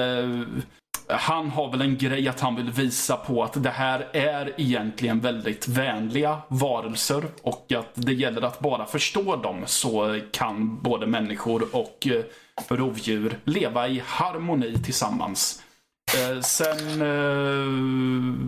förliser hans båt när han är ute och åker med sin partner, och oturligt nog så ska ju hans familj komma och hälsa på. Och familjen upptäcker ju att vad som finns kvar i huset är ju bara en massa stora kattdjur. Ja, vad tråkigt. Ja. Ja, så vi får se hur familjen försöker handskas med alla stora kattdjur. Och vi får se Hank försöka ta sig tillbaka till sitt hem. Och det är också några trumpna tjuvskyttar inkastat med. Men det här är någon form av äventyrkomedi, eller vad är det för någon typ av film? Alltså ja, det är ju just det att jag vet i fan vad man ska kategorera det som. För den har väldigt mycket humor, det är ju såklart lite äventyr och det finns även lite thriller inslängt. Men det är ju i en salig mix, och jag har en teori till varför det har blivit så rörigt. För man tyckte ju när man gjorde den här filmen att det var en bra idé att ha riktiga stora kattdjur med i filmen. Otämjda sådana. Och det är massor, alltså det är lejon överallt. Alltså hela jävla huset är ju fullt av dem. Och det är ju därför den här känns som den livsfarligaste filmen som gjorts, eftersom att det var ju inga stuntmän inkallade, utan det är ju skådespelarna som lullar runt bland alla katter, som gör som vilda djur gör, det vill säga vi gör vad fan vi vill. Vill de nibbla på Tippi Hedren, då nibblar de på Tippi Hedren. Ja, precis. Och det är ju massvis av skador som regissören till Speed, som John the Bank eller något sånt där. Jag kommer inte ihåg vad han heter riktigt. Men han var ju director of photography här. Okay. Han var ju inskickad till sjukhus där han fick sy 220 stygn för att han var skalperad av lejon. Vi har Melanie Griffith som dottern i familjen som... hon var tvungen att be en plastikkirurg och återställa hennes ansikte för att hon var så illa biten. Tippi Hedren bröt benet för att hon vart kastad av en elefant. Och Noel Marshall själv hamnade ju inne på sjukhus för att han höll på att dö av kallbrand, för att han vart så jävla skadad. Alltså man ser det, alltså lejonen är alltid i ansiktet och ska nafsa på människorna. De hugger dem i benet så att det börjar blöda, hugger dem i händerna, så att man ser att jag undrar om han vart biten på riktigt där och är tvungen att se om. Så jag tror att den här röran jag pratade om är just för att de skriver det i förtexten, att eftersom att de vilda djuren gärna gjorde precis som de själva ville, så var vi så creddade vi de här med som delaktiga i manusskrivandet. Så jag tror att det är mycket att nu gjorde lejonen så här, så då får vi göra den här scenen på det här sättet egentligen. Och alltså det är just det här spektaklet med att ha skådespelare som inte är särskilt djurtränade alls, att försöka agera mot livslevande otämjda rovdjur. Alltså jag känner bara att det känns som att om jag skulle titta på den, att jag skulle bara känna mig så här pinsam över hur dåligt det är liksom. Jag får den här cringe-känslan, känns det som, när jag hör dig berätta om det. Ja, alltså det är ju en jävla röra. Om rent filmmässigt så är det ju det. Men om man ser det som ett spektakel så är det ju... Så har den ju lite underhållningsvärde för sig. Alltså den är ju inte tråkig, men det är ju... man ser att de försöker att hela filmen känns som att det bara är en jävla massa damage control i att försöka berätta någonting i en film som utstrålar kaos från en inspelning som bara utstrålar kaos egentligen. Så ja, det tror jag nog att du skulle göra, må dåligt över att det är så. För man glömmer ju bort ett tag att just det här är ju en film som ska ha en story, för det är så väldigt mycket typ lejon som biter sönder möbler eller jagar skådespelare eller slår emot kameramän. Jag läste lite grann på Trivia att de hade räknat med att det skulle ta 6 månader att spela in filmen, men på grund av alla problem så tog det 4 år.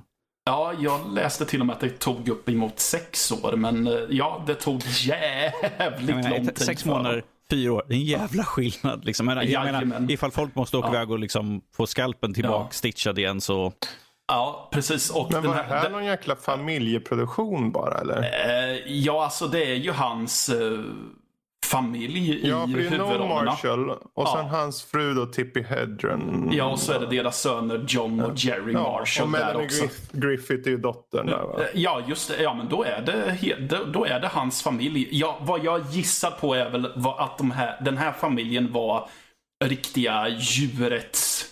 människor, för den hamrar in ett sånt budskap i slutet av filmen där man gör en poäng av att det här är faktiskt tänkande varelser och visar ett missnöje mot att man snor betarna från elefanter och snor pälsen ifrån tigrar genom att demonstrera utanför affärer som säljer sådana saker. Låt mig säga så här, han är en väldigt dålig far och liksom familjefar för att utsätta sin familj för det här skiten. Lite så. Det var något jag tänkte. Ja, alltså budskapsmässigt okej, fan jag kan köpa det. Ja. Faktiskt. Jag med, men absolut. Ja. Men vad är slutbetyget på den här då? Är det värt liksom att... Vart går den här att köpa ens nu? Ja, liksom? Svenska Studio S har ganska nyligen släppt den på Blu-ray. Okay. Där du får bioversionen, Directors Cut-versionen och så får du dessutom Making of-dokumentären. Okay. Du, snälla, säg att den här Roar, Directors Cut, det är Directors Cut då som KATT. Ja, nej, tyvärr så. Och Directors Cut, Directors Cut-versionen är ju då 8 eller 9 minuter längre. Men ett varningens finger, för det var ju den versionen jag såg. Det är ju att det är ju ett fenomen man får vänja sig vid när man tittar på sånt här bortglömt, kultigt gojs som jag så ofta gör. Det är ju att när man ser på förlängda versioner så är det väldigt ofta att det material de var tvungna och de ville komplettera med fanns bara tillgängligt på typ tyska videoband eller något sånt. Så karaktärerna börjar ju helt plötsligt prata tyska. Va? Ja.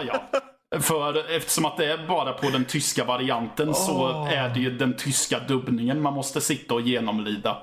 Och det här är inget nytt. Alltså jag har filmer där det är vissa scener som bara finns på italienska. Och det är hårdkodade subtitles som de inte kunde få bort, så de har bara blurrat. De säljs alltså så? De säljs så. Wow, okej. Precis. Och fördelen är att du får ju se alla snaskiga detaljer som var bortklippta, men nackdelen är att det blir väldigt jobbigt att skifta mellan språk. Framförallt i den här filmen då det kändes som att de tyska scenerna inte riktigt tillförde så jättemycket, och att det är typ i samma scen så kan de helt plötsligt skifta från engelska till tyska. Och dubbningen är ju inte jättebra, eftersom att om man säger Noel Marshall låter som typ något stammis på en ruffig krog ungefär. Okej, okay. Ja men det kan vara värt att titta på i alla fall. Ja men det tycker jag. Jag tycker att den är sevärd på grund av att den är ju ett tidsdokument på ett sätt. Innan det varit så väldigt hårda bestämmelser med det här kanske säkerhet. Det här är ett varnande exempel liksom på att nej, du ska ha tränade djur. Ja, precis. Alltså just det här med innan säkerhetstänk vart extremt viktigt inom filmbranschen. Men också lite typ just för det spektaklet det är att så här går det när man har riktiga djur med, som inte är tämjda eller något sånt. Okej, Roar alltså. Men jag tror faktiskt vi gör så här nu att vi ska nog runda av hela den här biten med vad vi har spelat och sett och så. Jag vet att det fanns några där vi inte kom in på, men vi får spara på de karamellerna kanske till nästa gång, som Industries of Titan eller Midnight Gospel och de här. Men ni som väntar, ni får lyssna igen lite längre fram, så får vi nog återkomma. Så tar vi hoppar till veckans diskussion istället. Och konsolspel. Ja, det är ju många som spelar dem och det är många som spelar PC-spel. Men frågan är, konsolspelen ni vill se på PC, retro såväl som nya. Vilka skulle ni vilja se? Vad känner du rent spontant, Matte?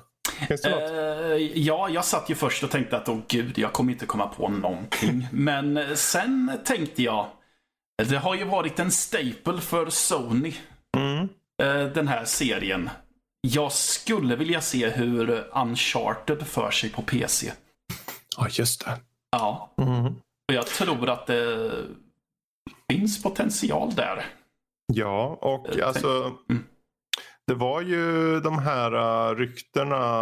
För det skulle ju komma, jag kommer inte ihåg vilka var det var. Först har vi ju Death Stranding nu som kommer i sommar. Horizon Zero Dawn. Och det var också snack om Last of Us första. Och det är ju, är inte det något idag? Yes. Jo, det är det. Så det är ju inte en sån stor stretch att se att kanske originaltrilogin skulle kunna komma på PC, känner jag. Ja, men precis. Ja, jag skulle gärna se 4 och Lost Legacy med i så fall. Absolut. Ja, för jag tänker ju mer så här att varför inte släppa dem? Det har ändå gått så många år nu, så nu har de inget att förlora på att liksom. Nej, men precis. Jag kan förstå om de håller på något av de nyare, fine. Det var därför jag exkluderade dem lite i min lilla spekulation där. Men, men att de, varför inte? Liksom. Ja. Men just Uncharted vore ju nice. Men vad skulle vara fördelarna då? Jag tänker det är såklart de tekniska aspekterna kanske. Du vill ha hög framerate och kanske mer piffade textur och allt vad det må vara. Ja, precis. Sen, för jag tänkte ju mest eldstriderna kan ju vara trevliga om du kör med mus och tangentbord. Vad som dock kanske blir det bökigt med mus och tangentbord, det kanske är parkour-bitarna där. Eller vad man säger. Ja, jag vet inte det. För jag tänker om, jag menar, Assassin's Creed har ju parkour och allt liknande sådär. Så där funkar det ju jättesmidigt. Ja, så. Assassin's Creed behöver bara springa mot vägg så klättrar du. Ja, jag tänker precis. Ja, men, för det är ju så fluid liksom med Uncharted. Så jag känner, men det kan han nog fixa, tror jag. Det tror jag nog. Ja, men det är ju ett jättebra exempel. Har du några exempel på något spel, Danny, då? Jag tänkte ju på Killzone, som är Sony. Ja, just det. Om någon anledning trodde jag att det hade ett PC-släpp. Ja. Inte så jag kan komma på i alla fall. Nej, det har inte släppts. Sen tänkte jag liksom, såklart det finns ju de stora serier som man, bara för att liksom se hur mastigt skulle de kunna göra till exempel God of War liksom med en fet PC med nytt grafikkort och allt sånt där. Precis. Bara där, eller Spindelmannen liksom, hur du skulle flytta på en PC. Ja, just det. Sen är det såklart som allt här, det finns ju ett skäl till varför de vill ha sina exklusiva. Men tidsexklusivitet blir ju allt mer vanligt. Och då tänker man att då kan de åtminstone ha tidsexklusivt på sina stora titlar i ett år eller så. Alla GTA brukar ju släppas på en konsol och sen ett år senare så poppar det upp liksom på PC:n. Så varför inte låta PlayStation gå samma väg med sina titlar? Jag menar, de tjänar ju bara mer på det. Ut till den större massan i så fall också på PC. Ja. Men då blir ju publiken så sur över att nu är det inte Sony exklusivt längre. Det var ju det där med nu när de kom ut med Death Stranding och kanske att Horizon Zero Dawn skulle komma, så var det ju jättemånga som bara nej, nu vet jag inte, nu skjuter de sig i foten här. Ja. Ur ren företagssynvinkel däremot så tjänar de ju mycket mer på det, så jag vet inte riktigt vad. Och fansen, alla, det blir ju bara fler människor som kan spela spelen. Mm. Exakt. Det är därför jag också tänker på någonting som jag skulle se, för att jag kom Nintendo-spel, alltså Mario-spel och sånt där. Alltså, det behöver inte vara de nyaste Super Mario. Det kan vara liksom Ocarina of Time och de slänga upp dem på PC så att man kan spela. För jag kommer ju inte införskaffa mig en Switch. Så jag tänker liksom ett PC-släpp på något av deras äldre spel. Då skulle jag kunna faktiskt tänka mig att skaffa det bara för att köra. För jag liksom, lite nostalgi för att jag körde dem lång tid tillbaka. Precis. Det är vad jag kan tänka mig. För att fast du vet, det är ju den absolut minsta chansen att det kommer hända. Att Nintendo skulle släppa. Xbox och PlayStation, de vet vi att de släpper. De har ju släppt spel lite då ändå, om man tittar lite noga. Mm. Men Nintendo, de kommer aldrig ge upp sin plattform, tror jag. Nej. Det skulle vara om de släpper något av sina mobilversioner till spel i appform. Ja, just, typ. Ja. Säg ingenting då. För det är så förknippat med sin egen liksom, plattform och allting. Och de brukar ha sen har de kanske oftast, jag skulle inte säga gimmick, men du vet att man kanske har vissa aspekter av styrningen och sånt som är så förknippat till kanske handkontrollen, så att då blir de vill ju inte släppa en dålig port. Vem vill göra det? Liksom. Men man får ju hoppa, i den bästa av världen så skulle ju det, jag håller ju med dig där, det hade varit jättekul. Så är det ju. Om de kunde släppa typ någon så här Mario liksom på. Jag menar, just att släppa Paper Mario, jag skulle skaffa in på direkt. För jag har sett det och jag har sett folk som har spelat det. Jag bara, ser kul ut, men jag är inte beredd att köpa en konsol bara för ett spel. Mm. Nej. Men, ja, precis. Men vad skulle du själv vilja se? Ja, jag funderar ju på den här. Jag påbörjade spela Infamous på PS4 då när det här senaste Infamous storspelet Second Sun kanske. Okay. Last Light var någon spin-off liten. Så, och det var ett okej spel, men just då hade ju den vid tvn, jag tycker inte om att sitta liksom i soffan och köra och så då tappar jag lusten, och sen nu vet ju det är liksom, där tiden går, det kommer nya spel, ska jag verkligen ta? Jag har suttit och försökt att plocka upp det igen. Men då hade ju kört några timmar in, och du vet hur det är när man kommer in i ett spel. Bara, jag vet inte fan vart jag är. Vad gör jag i det här? Nej, jag går till God of War istället. Med det sagt, så det skulle vara intressant att se den spelet, för det var ett ganska snyggt spel. Jag tänker om man kunde pressa på den där och släppa den. Säg att de släpper på Epic eller Steam eller någonting. Det var jäkligt nice och faktiskt kanske plocka upp det igen. För man kan ju säga vad man vill om en portning eller till och med en remake eller något, men man får ju. Det finns det här med att det är uppiffat, det finns någonting nytt i det åtminstone. Så att det blir lite av en ny upplevelse på ett litet sätt i alla fall. Och då tänker jag, men då kan det vara kul att börja om helt liksom. Så jag skulle kunna tänka mig att Infamous vore från PlayStation då. Skulle vara intressant att se komma till. Och jag tänker, jag vet inte om det är en jättestor serie för dem. Jag tänker att det är en känd serie. Men jag tänker det kanske ingen som säger den här måste existera bara på PlayStation. Den kan väl vara var som helst. Tror att jag hade inte tänkt på den så jättemycket förrän du tog upp den nu. Precis. Jag har släppt den på PC. Jag har nog inte ens spelat något Infamous spel, kommer jag på nu dessutom. Nej, för det är ju bara liksom, det är tredje persons halvserie superhjälte liknande. Du har ju någon slags krafter liksom. Som du använder i världen, och så lite RPG-element och sånt, och snyggt och så lite äventyrligt med lite skön storyline på, så jag tänkte det vore kul. Man kan ju också flippa frågan egentligen. Jag menar, det är en sak om vi tar konsolspel till PC, men PC-spel till konsol, Ja. För det, självklart är det ju många som vill sitta där, lägga sig upp fötterna på bordet och luta sig långt tillbaka in i soffan och lira något. Finns det någon PC-spel som ni känner, men det här typen eller den här spelet specifikt, den skulle jag vilja se på konsol istället? Jag kan inte komma på några så här på rak arm PC, för att de flesta som jag kör själv är ju sådana som släpps på konsol och PC. Men jag skulle vilja se fler portningar av till exempel VR-spel som vi inte får till PlayStation. För som sagt, vi såg ju på den där VR-evenemanget som var på förra E3, och där visade de upp massor. Jag bara, nej, PC. Det där så coolt. Nej, det är bara PC också. Det där så jättedåligt. PlayStation. Det är klart. Men som sagt, den är ju väldigt begränsad, speciellt när du har move-kontrollerna. Du kan inte liksom styra hur du går och allt sånt där. Det är ju liksom att du får ju bara hoppa fram, och väldigt många av de där spelen var ju lite mer avancerade och såg ju de såg ju betydligt tyngre ut i grafiken. Så att vi väntar nu till PS5 och deras framtida handkontroller, som de hade ju lagt in en sån här vad heter det? Som de hade lagt in patent på med så att du kan röra fingrar och allt sånt där. Så, och förhoppningsvis ett headset som har en högre upplösning. Så, men det är ju ett par år bort ju så. Men jag hoppas ju på att vi får mycket bättre till PlayStation. Jag förstår fortfarande inte. Jag är den som var totalt emot allt med VR och sånt där. Nu sitter jag här liksom, jag hoppas vi ser fler VR-spel. Okay. Världen står på sin ända verkligen. Titta, det flyger gris utanför fönstret.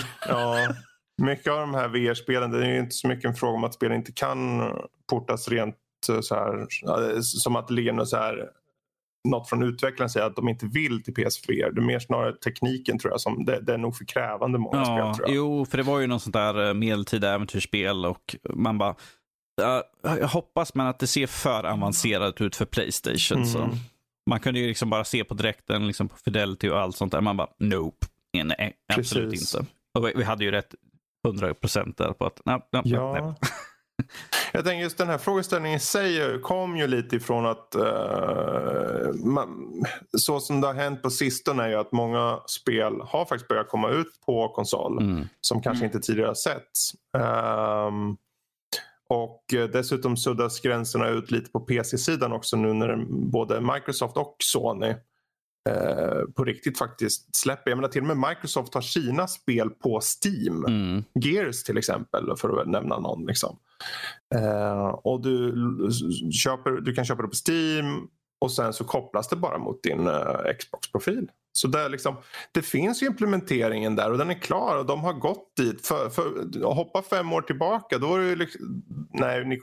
det liksom, nej, vi vill inte ha våra spel där och PlayStation vill ju absolut hålla det så exklusivt, och sen så förändras det liksom.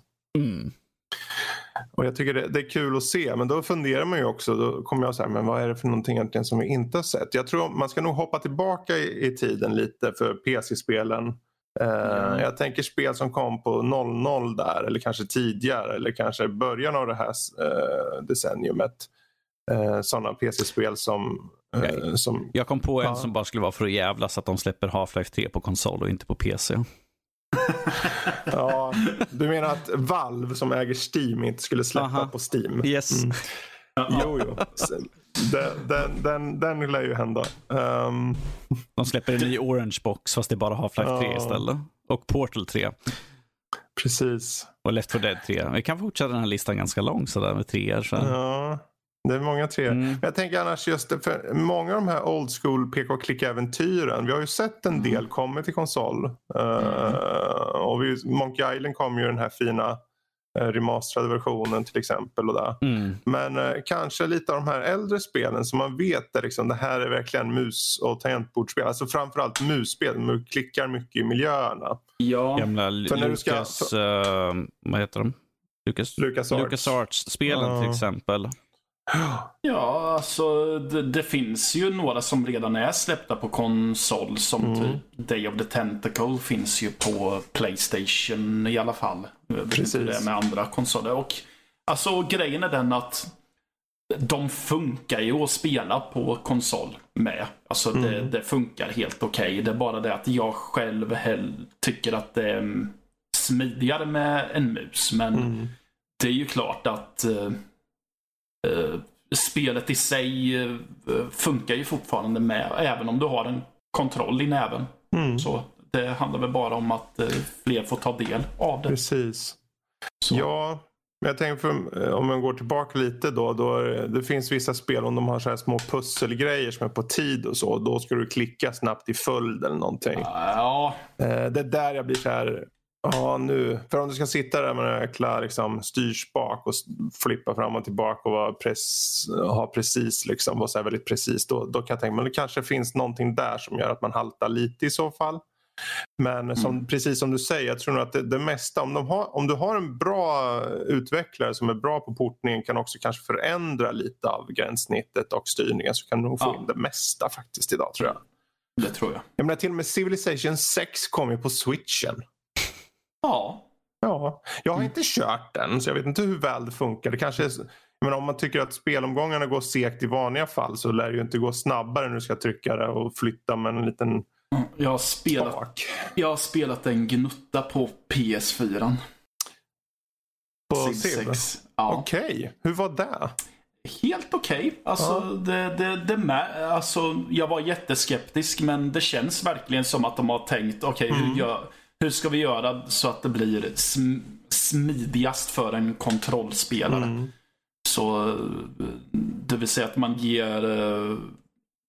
knapparna funktioner istället för att man skalar på och att föra en muspekare till menyn och grejer. Mm. Så jag tyckte att det funkade ganska bra. Jag tror många gånger, och det här gäller ju båda hållen, alltså konsolspel på PC och PC-spel på konsol. Det är ju alltid att utvecklaren gör det så bra de kan. Ja. Men det betyder ju inte att det är optimalt. Så man får ju köpa lite också. Jag menar, RTS-spelen liksom, om de släpper något så här, släpp Starcraft på konsol. Ja, om du ska sitta och göra x antal movements i sekunden, då blir det ju väldigt svårt helt plötsligt med en handkontroll. Punkt slut. Men det är ju samma sak med liksom, om du ska porta över vissa konsolspel till PC. De har så specifik hårdvara och det kanske blir inte lika bra portningar eller så. Allting kan göras så bra som möjligt, men det finns också någonting med att låta det vara på sin grundplattform. Mm. Ja, nej, men jag tror vi kan avsluta den här lilla diskussionen, vad tusan det här var för någonting. Ja, det var vårt lilla lallande runt om vad vi kan tänkas vilja se. Jag tänker vi ska avsluta på lite positiv, lite lekfull aura här med en liten bäst och värst. Jaha, paradnumret. Ja, jag tänker det inte är, vi har ju både Danny och vi har ju Matte här. Och bäst och värst för er som inte känner till då, det är alltså att vi går lite från person till person. En nördlivare säger en skådespelare eller regissör. Alla IMDB är då den här och säger då den film hos den här skådisen eller filmregissörens filmografi som är bäst och värst. Och är det så att ni faktiskt inte har sett så många, då är det illa, för då måste ni fortfarande välja vilket som är bäst och värst. Så det kan bli skrällar. Vi låter det vara. Vi tar varsin då, så håller vi inte för långt. Så kan vem vill börja? Är det någon särskild som vill börja? Jag kan börja. Då ska vi se här, bäst och värst med Danny här då. Ja, säg, vem är det? Mickey Rourke. Mickey Rourke. Vad kul, det var lite överraskande. Ja. Jag bara kommer på hur man stavar, just det där, Mickey Rourke. Stavar rätt på första försöket. Ja, jag ska bara komma på hur man stavar hans namn. Ja. Okej, jag har den. Du jäklar vad han har gjort film alltså. Jajamän. Ja, en produktiv herre. Ja, verkligen. En kortfilm som var första kortfilm man gjorde, då spelade han Swede, så var ju passande. I och med att vi är svenskar, det är långsökt, men så är det. Okej, då har vi den bästa. Ska vi börja med en bäst och en värst? Här är nu hittar jag i alla fall en på bäst här. Jag har också en på bäst. Sen så har jag tyvärr två stycken på värst som jag hittat. Han har ju gjort väldigt mycket så här sladdriga filmer som har bara kommit och gått så här, lite så här direkt till DVD-film känns det som ibland. Ja. Vad svårt det vart nu. Det är så mycket, jag försöker komma på Har jag sett den här? Har jag sett den där? Det var en bra första start med. Ja. Ja, titta, han är ju med i Spielbergs bästa film, så. Mm-hmm. Ja, det kan man, det är väl många som känner att jag vill bästa och bästa. Det, jag antar jag vet vilken du syftar på där, men det kanske vi kommer till sen. Vi har pratat om det förut. Jo. Mm. Jag hittar inte... Jag tänker på den sämsta. Jag vill hitta någon som jag vet den här är riktigt skitdålig. Men det är så många som jag inte har sett. Så jag får väl ta det jag har sett som jag tycker minst om jag ska vara sån. Och det betyder inte att filmen är så här usel, mega usel. Det är bara att jag inte kommer ihåg allt. För det är så många dussinfilmer här. Men medan jag håller på att tänka här kan väl kanske... Ska vi låta Matte börja då nu? Yes. Eller vill du själv börja? Matte kan börja. Mm. Yes, vad vill du höra först? Jag vill höra vilken som du tycker är bäst. Vilken jag tycker är bäst? Yeah. Där har jag valt Darren Aronofskys The Wrestler. Oh. Där han spelar en wrestlingbrottare som han börjar väl bli åt det avdankade hållet och börjar inse att han är lite börjar bli en föredetting helt enkelt och börjar gå i pension och ska försöka leva ett nytt liv utanför ringen som en vanlig människa, och det går väl lite så där. Han har lite svårt att anpassa sig till det normala samhället. Så. Mm. Och hans relation med hans är det dotter? Ja, precis. Ja. Jag har faktiskt också valt den som bästa film. Sådär. Ja, men vad fan, alla tar ju den då. Det kanske finns en anledning sådär. Ja, jag kan ju redan spår. Jag hade ju också den. Ja, nej, men jag tycker att det är så mycket med filmen jag gillar. Jag tycker att det är ett välskrivet drama. Jag tycker att Mickey Rourke lyser på ett sätt som skådespelare jag inte har sett honom göra innan. Och jag menar, den här filmen så är det helt okej att han ser ut som han gör, för han har varit wrestler och fått stryk och tagit ett par smällar mot ansiktet. Så. Ja, men precis. Han är perfekt castad, tycker jag. Så, det är så mycket med den här filmen som jag tycker om. Och jag brukar glömma att det är Darren Aronofsky som har gjort den också. Mm. Av någon anledning. Ja, men spännande. Vad har du på värsta? Vad jag har på värst? Där har jag 2 stycken för att jag hade svårt att välja. Nu ska vi se om det är någon av mina 2 som jag har också. Okej, till att börja med så har jag Tony Scotts Domino. Okej. Som handlar om riktiga typ... prisjägarna. Ja, precis. Domino Harveys liv. Det är ju Keira Knightley som spelar henne, men så spelar Mickey Rourke den som tar henne under sina vingar. Den filmen hamnade ju blåsväder främst för att riktiga Domino Harvey kritiserar dem för att det här är fake, det här är fake, det här är fake, det här är fake. Mitt stora problem är att det här är en film som försöker vara så jävla ball. Det känns som att Tony Scott försöker sig på någonting som han inte riktigt behärskar. Han har sett att men folk verkar gilla den här Natural Born Killers och de verkar gilla lite men Tarantino verkar het, så han försöker göra någon slags egen tolkning på hela den här moderna. Alltså, ingen illa om Tony Scott, alltså, må han vila i frid, men han var ju väldigt ofta, många av hans filmer var ju yta av substans många gånger, kände jag. Och jag gillar många av han, eller många, men jag gillar en del av hans filmer, gör jag. Men den här... Nej, det var inte hans stoltaste stund. Nej, precis. Och den andra är Immortals, som jag har valt. Jag har den som ett av mina alternativ. Som skulle vara någon slags... Ett svar på 300 mer eller mindre. Ja, precis. Men den skulle vara lite mer konstnärlig, antar jag. De skulle ha den lite mer inom situationstecken bra, antar jag. Men jag tycker att den är så tråkig. Om vi säger så här, att det är en sån här film, det är liksom det yta, men det finns ingen djup i det. Det är liksom så här, ta en bild, det ser coolt ut, det ser fint ut, men att ifall du får det allting i rörelse, det är liksom så här, I don't care. Ja, men precis. Alltså det är pajigt och ärligt talat bara tråkigt. Ja, det finns ingen värre än tråkiga filmer. Jag kan ju nämna mitt andra val jag hade då, Iron Man 2. Jag tycker att det är en sån dålig roll alltså. Det är en svag roll. Det är en svag film också, känner jag personligen. Plus liksom så här, men Mickey Rourke gör en rysk accent liksom, man bara nej. Och så nu läser jag kanske lite mer att jag läser mer utifrån hur serietidningskaraktären, och jag bara, du är så långt ifrån egentligen, du, nej. Where is my bird? Where is my bird? Man bara, kom igen, lite mer, försöka lite mer stereotypiskt. Where is my bird? Come on, where is my bird? Not my bird. Man bara, okej, gud, jösses. Nej. Fredrik, har du några andra alternativ på usla filmer utav? Vad kul där, för jag trodde ni skulle ha någon av dem jag hade, men det var ingen som hade dem. Jag har två filmer. En heter Harley Davidson and the Marlboro Man. Okej. Ja. Och det är en riktigt töntig sån här machorulle från typ 80-90-tal. Ja, jag har hört talats om den, men jag har aldrig sett den. Nej, det finns inte så mycket att säga. Det är liksom det är två kompisar som så här, de ska råna någon bankbil eller någonting, och sen så går det ju inte som det ska, och ja, det är han och Don Johnson, och de är inte dåliga, men den är bara så... Jag kommer ihåg redan då när jag såg att ja men gud, fan, det här känns ju 80, kände jag. Och då var det 91.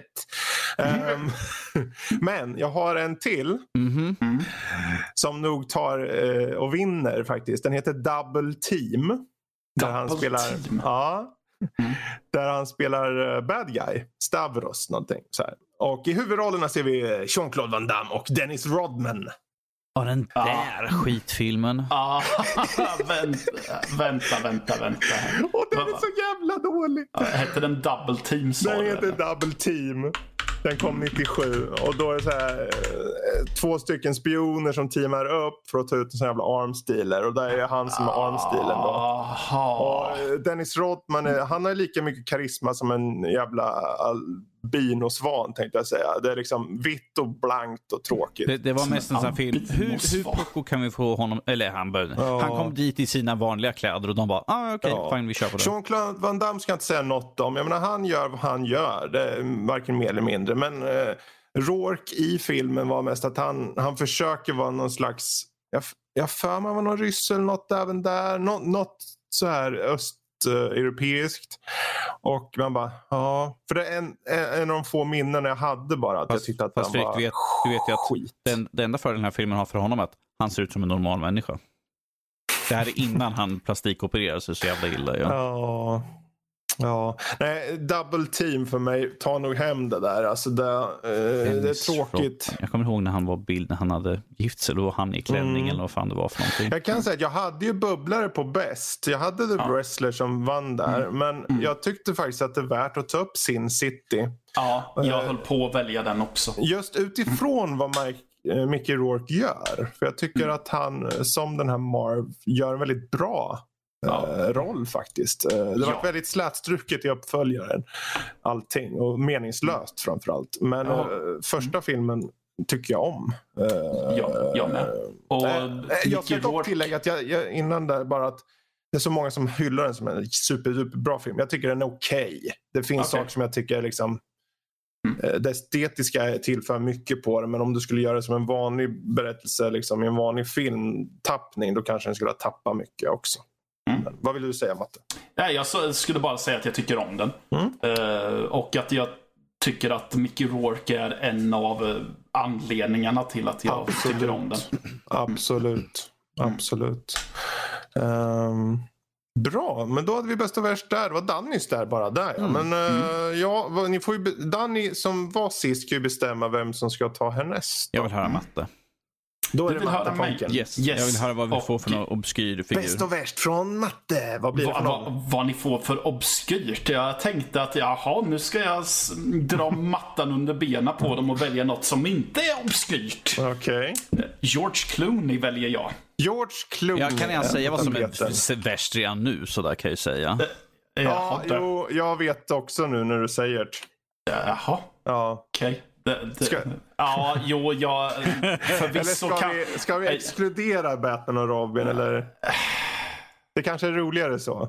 Jag antar att vi alla tre den är redan inmatad i liksom svaret där så.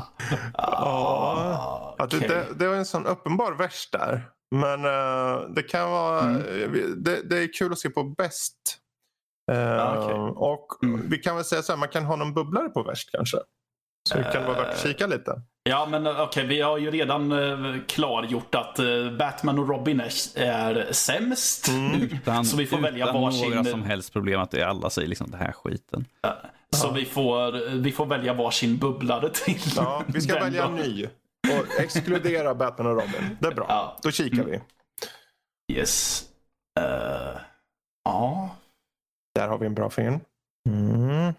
Han har jag sett.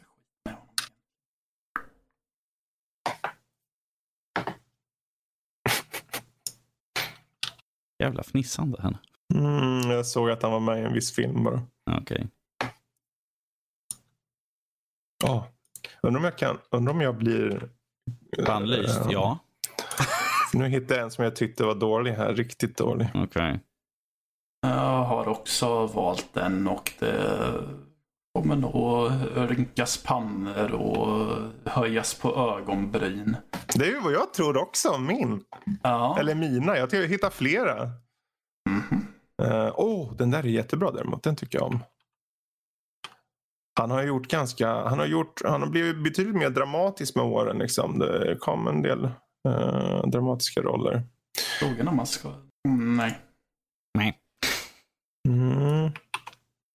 Ja, vad svårt. Jag vet inte om jag ska skratta eller gråta åt att Nespresso-reklamerna står med på hans IMDb-sida. Ja, det kan man ju undra lite om faktiskt. Men vi ska väl inte hålla oss mer här. Vi kan väl hoppa på den heta potatisen som är George Clooney. Ja. Och Danny... vad vill vi ha för någonting? Vill vi ha bästa? Ska vi börja vill där? Vi ha bubbla då? Ja. Vi tar bäst. För min egna del så blir Oh Brother Where Art Thou. Jag tycker att han är suverän i den filmen. Eller jag tycker att hela casten i den filmen är riktigt suverän. Större nötter får man leta efter. Jag tycker det är en väldigt underhållande film. Jag tycker att alla tillför någonting speciellt liksom för de karaktärer de spelar. Så. Mycket bra film. Varmt rekommenderad. Precis. Vad har du som bubblare på värsta? Som bubblare, det här är bara för jag upptäckte att han var med i den och jag tänkte så här, det är en sån jävla skräp B-film, men Return of the Killer Tomatoes. Hej, jag tycker om den. Alltså jag tycker om den, men att han är inte bra. Det är liksom, det här är en väldigt ung George. Det här är alltså en film från 88. Så att han hade ju liksom inte fått så mycket roller och allt sånt. Eller han hade mycket roller, men att ingen sån här som han stack ut med. Ja, han hade inte riktigt craftat sitt craft än. Nej, han året innan så hade varit på Pantertante. Det säger en del lite grann sådär. Ja, ju. Precis. Alltså, han är ju väldigt... Han är väldigt pajig i den. Ja, jo. Jag tycker hela det gänget som han hänger med är rätt pajiga sådär. Ja, jo. Ja, just det. Ja, vad kul. Vad bra. Jag eller Matte? Jag kör Fredrik nu. Jag tänker att Matte kommer med något riktigt uppskrivet nu. Jag väntar på det. Det är svårt här nu. För jag tänker, jag hittar fyra bra. Men jag ska ta bort Burn After... Eller, nej, just det. Den där satt jag på dåliga Burn After Reading. Så den ska jag inte zooma. Men jag har Oh Brother Where Art Thou också med. Men för att variera lite då, bara för att, så skulle jag vilja säga att den fantastiska räven, alltså Fantastic Fox, Mr. Fox. Den här Wes Anderson-filmen. Jag kanske inte gillar alla Wes Anderson fullt ut. Men just den här filmen tyckte jag var rakt av rolig, underhållande, snyggt gjord och animerad och allting. För det är så här stop motion. Så den skulle jag nog ta då. Bara för att få lite variation. Bubblare för mig annars var även den tunna röda linjen som jag personligen tycker ganska mycket om. Men om vi hoppar på värst då. Ja, nu har ju du redan tagit mördartomaterna, så då skippar jag den. Och blir lite kontrovers här då. För jag tycker nog en av de sämsta är From Dusk Till Dawn faktiskt. Mest för att den fick sån superhype. Och kom ihåg, det är inte att den nödvändigtvis är urusel. Mer som att jag tycker att den är inte så bra som alla säger. Det där. Och om jag måste välja något nu utanför Batman så får jag väl ta den då. Budden eller Tomorrowland. Men From Dusk till Dawn får det bli på värst. Ja, just det, han är med i Tomorrowland också. Japp. Yep, som sagt, den filmen jag glömt. Jag kom på en till som jag tyckte var rätt bra. Syriania. Mm, precis. Aha. Men ja, då jag hoppas vi inte förstör för matte och plocka pengar. Ja, det var du som tryckte in den. Ja, ja, jag tänkte jag tar in den bara för han bara, fan också. Nej då. Vad säger du? Ja, det blir ju lite kul här, för jag valde faktiskt From Dusk till Dawn som bäst. Mm. För mig. Jag förstod det. Och det har inte... Okej, och det har väl egentligen inte att göra med att jag tycker att det är en fantastisk film i sig. För visst, det är underhållande när det blir vampyrslakt, men jag tycker att det är synd att den vampyrdelen är i första halvan av filmen. Mm. För det är just anledningen till att jag valde den är för att jag älskar George Clooney i den här filmen. Mm. Och framför allt i första halvan av filmen. Det som dock är synd med första halvan också, förutom att den är ihopparad med en vampyrslaktarfilm, det är ju att de inte kunde välja en bättre skådis att som George Clooney kunde spela emot. Precis. Än Quentin Tarantino. Ja, det är sant. För Tarantino är inte en höjdare skådis. Nej, exakt. Det finns en anledning till varför han brukar vara med. Han brukar ju ha karaktärer i sina egna filmer också, men han brukar ändå inte ge sig själv huvudroller direkt. För jag tycker att han funkar när han dyker upp i små korta scener, som till exempel i Desperado, då han i stort sett bara berättar en vits. Eller och så vidare och så vidare. Men han håller inte som en av huvudrollsinnehavarna. Och framförallt inte mot en George Clooney som verkligen går in och bara jätteintensiv. Precis. Det kan man ju fast säga om George Clooney, att oavsett vad han är med i och hur han är som i agerandet, uppenbarligen om utgår från Killer Tomatoes, så har han ändå alltid haft den där charmen, känner jag, karisman. Men för jag tycker han har någonting. Ja, om vi säger så här, han har ju gjort väldigt många dramatiska roller så där. Men att jag tycker om liksom när han bryter ut och försöker vara något mer lite, som du säger liksom där, lite mer intensivt agerande, så att han har ju ett bra spektrum i alla fall. Ja, precis. Jag tycker det är alltid intressant att se vad han kommer med i framtida roller, vad han väljer för någonting. Vad hade du som sämst? Värst? Där så intressant nu. Ja. Jag har den som på svenska heter Storslam i Las Vegas. Storslam i Las Vegas. Ocean's Eleven. Ta tillbaka. Ocean's Eleven? Ja, jag tycker att det är en jätteointressant film. Jag är inte intrigued överhuvudtaget. Okay. Första alltså? Ja, för det är att den enda. Att du inte tog någon av uppföljarna. Jag tänker de borde vara sämre per... Det är de säkert. Men Matte blir trött på den här, så han såg inte resterande.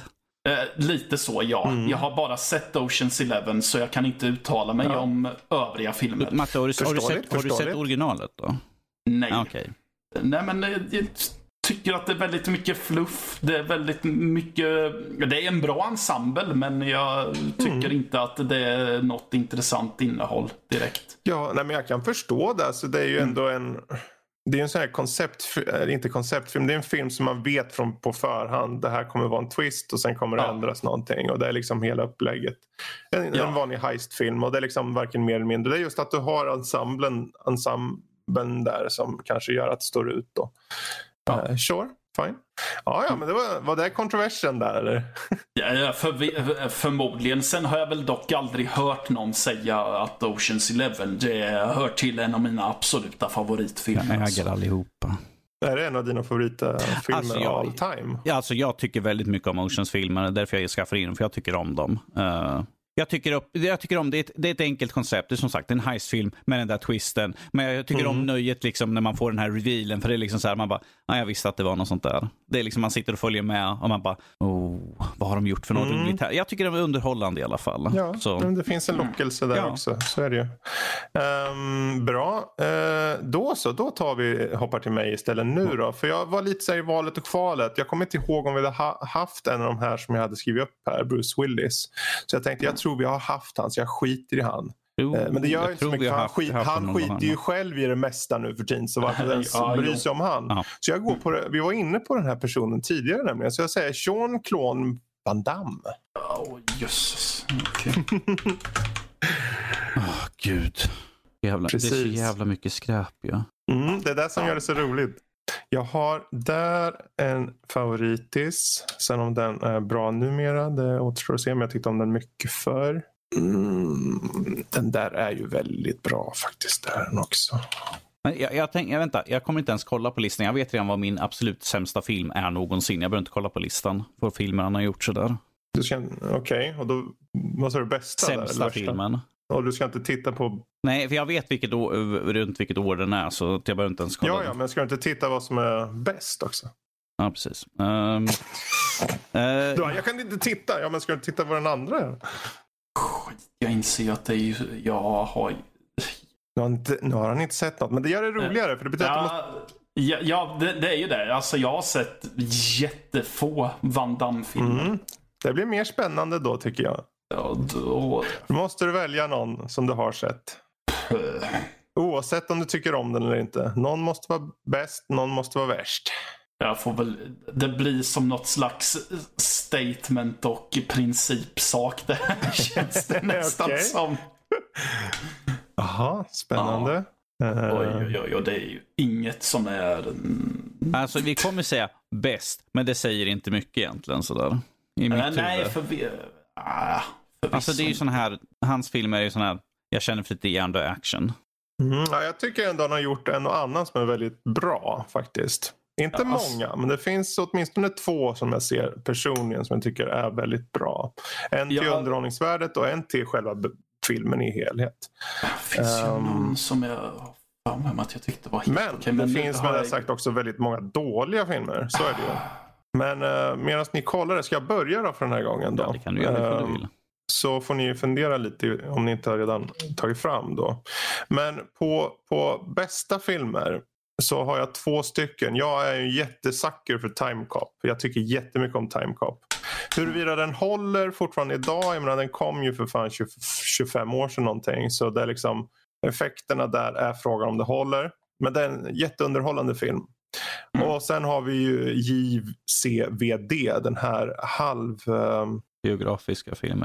biografiska filmen som visar att han agerade jättebra i den skådespelarmässigt. Och det var en resa in i hur han är som person, eller hur han uppfattas av världen, och inslag av hur det är att vara en actionhjälte liksom, och sånt. Och den förstår jag varför den vann lite utmärkelser och sånt här för faktiskt. Så det var, och jag tror jag får ta den just för att det visar på att han har intentionen om att vilja utvecklas som skådis, även om man inte tror det. Jag tänker till skillnad från till exempel Steven Seagal som en sån jävla sopa. Ja. Så Jean-Claude Van Dammes filmer rent fightingmässigt har alltid en viss kvalitet, tycker jag. Han gjorde ju så när han märkte att hans karriär som typ actionskådespelare, alltså att just den gamla typen av hans filmer inte hade så stort intresse, så tog ju han tillvara på att jag gör de här direkt till DVD-filmerna där jag utvecklar mina skådespelartalanger istället.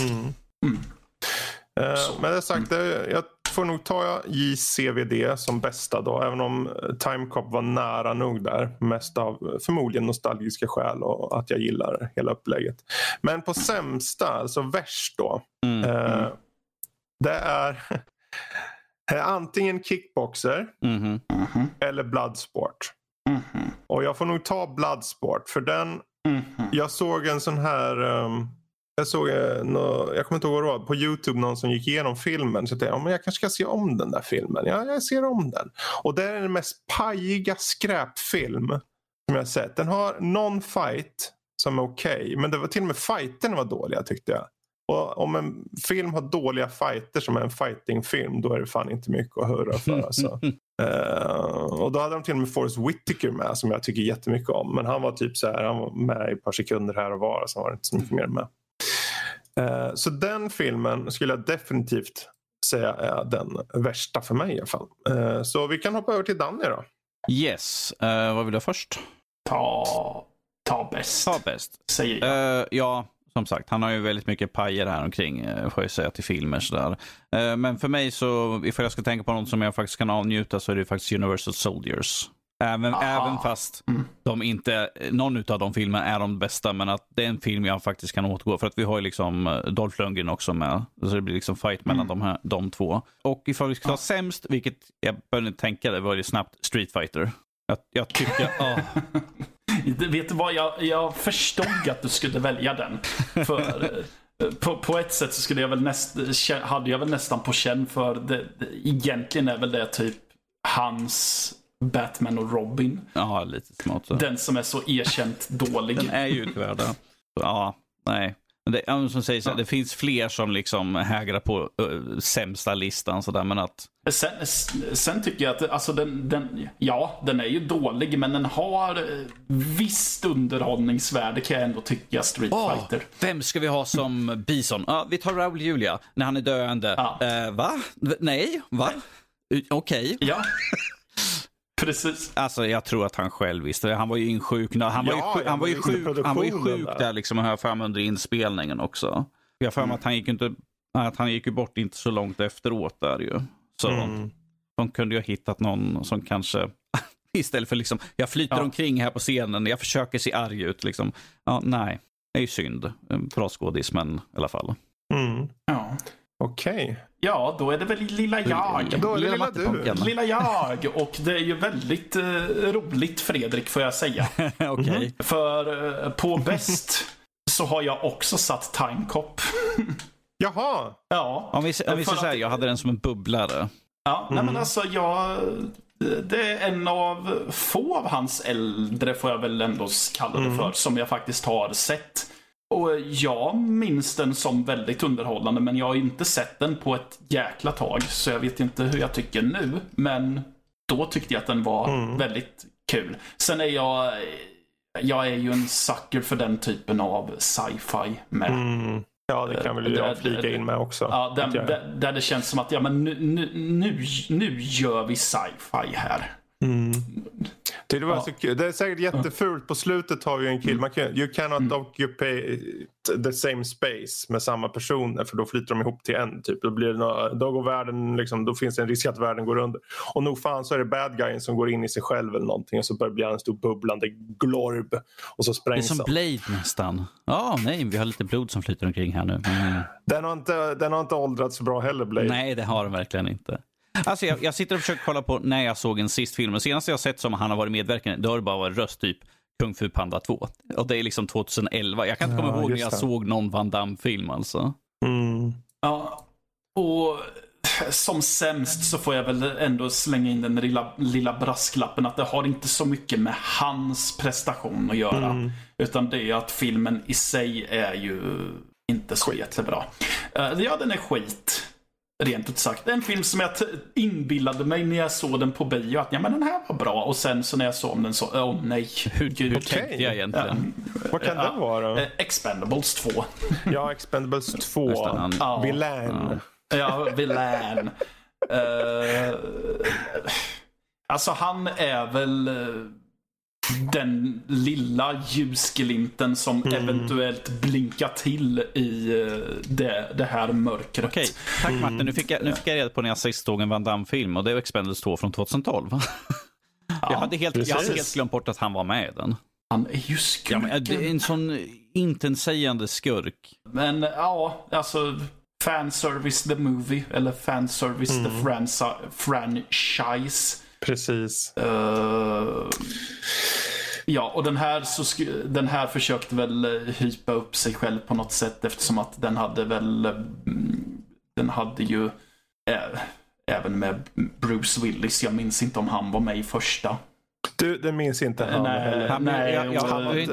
Han hade en cameo i första. Men han kickade från den här för att han begärde för mycket pengar, så därför han inte fick vara med i trean. Ja, men något sånt. Och Arnold är ju med också. Och Chuck Norris. Så de försökte hypa upp att men nu är dundergänget samlat här, och sen okej, det här var det där hände. Peru-gänget slår till. Lite så. Ja. Nej, så den får den väljer jag som sämst. Ja, just när de tog in Mel Gibson och Harrison Ford liksom i trean istället för att ha med Bruce Willis. Så. Harrison. Ja, men där har vi i alla fall bäst och värst. Vi fick ta varsin där. Det tog en liten stund, men det gick, vi kom igenom. Det var kul. Nöjes, sådär lite kul att skratta åt. Ja, och vi får avsluta på topp. Tack för att ni har lyssnat och tack till Patreon som har slängt in en liten slant som får oss att fortsätta. Och ni andra då, just i dessa tider, det vore ju fenomenalt om ni gärna hoppar in på Patreon och blir en del av gemenskapen och framförallt får tillgång till lite extra. Just nu kommer det att komma en kavalkad med lite YouTube-klipp, YouTube-videos på olika saker som har tidigare varit lite mer begränsat sett till streams. Det har streamats, men nu kommer det i antingen lite längre form eller lite annat smått och gott där i videoformat.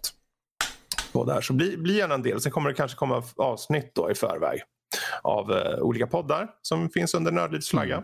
Så värt att kika in. Och är det så att ni kanske vill nå oss, ja, men ta och mejla bara på info@nordlivpodcast.se, alternativt bara ta @nordliv.se på Facebook eller Twitter, så kan ni äta oss hur ni vill. Man kan äta oss så mycket. Vi är inbakelse nu. Så. Ja, äta som ät. Vet du? Ät. Ja, jag vet. Ja, det är väl inte mer än så. Nej. Så vi får tacka Danny och Matte och sen får vi säga adjö allihopa då. Tudelu. Ja. Adjö. Adjö.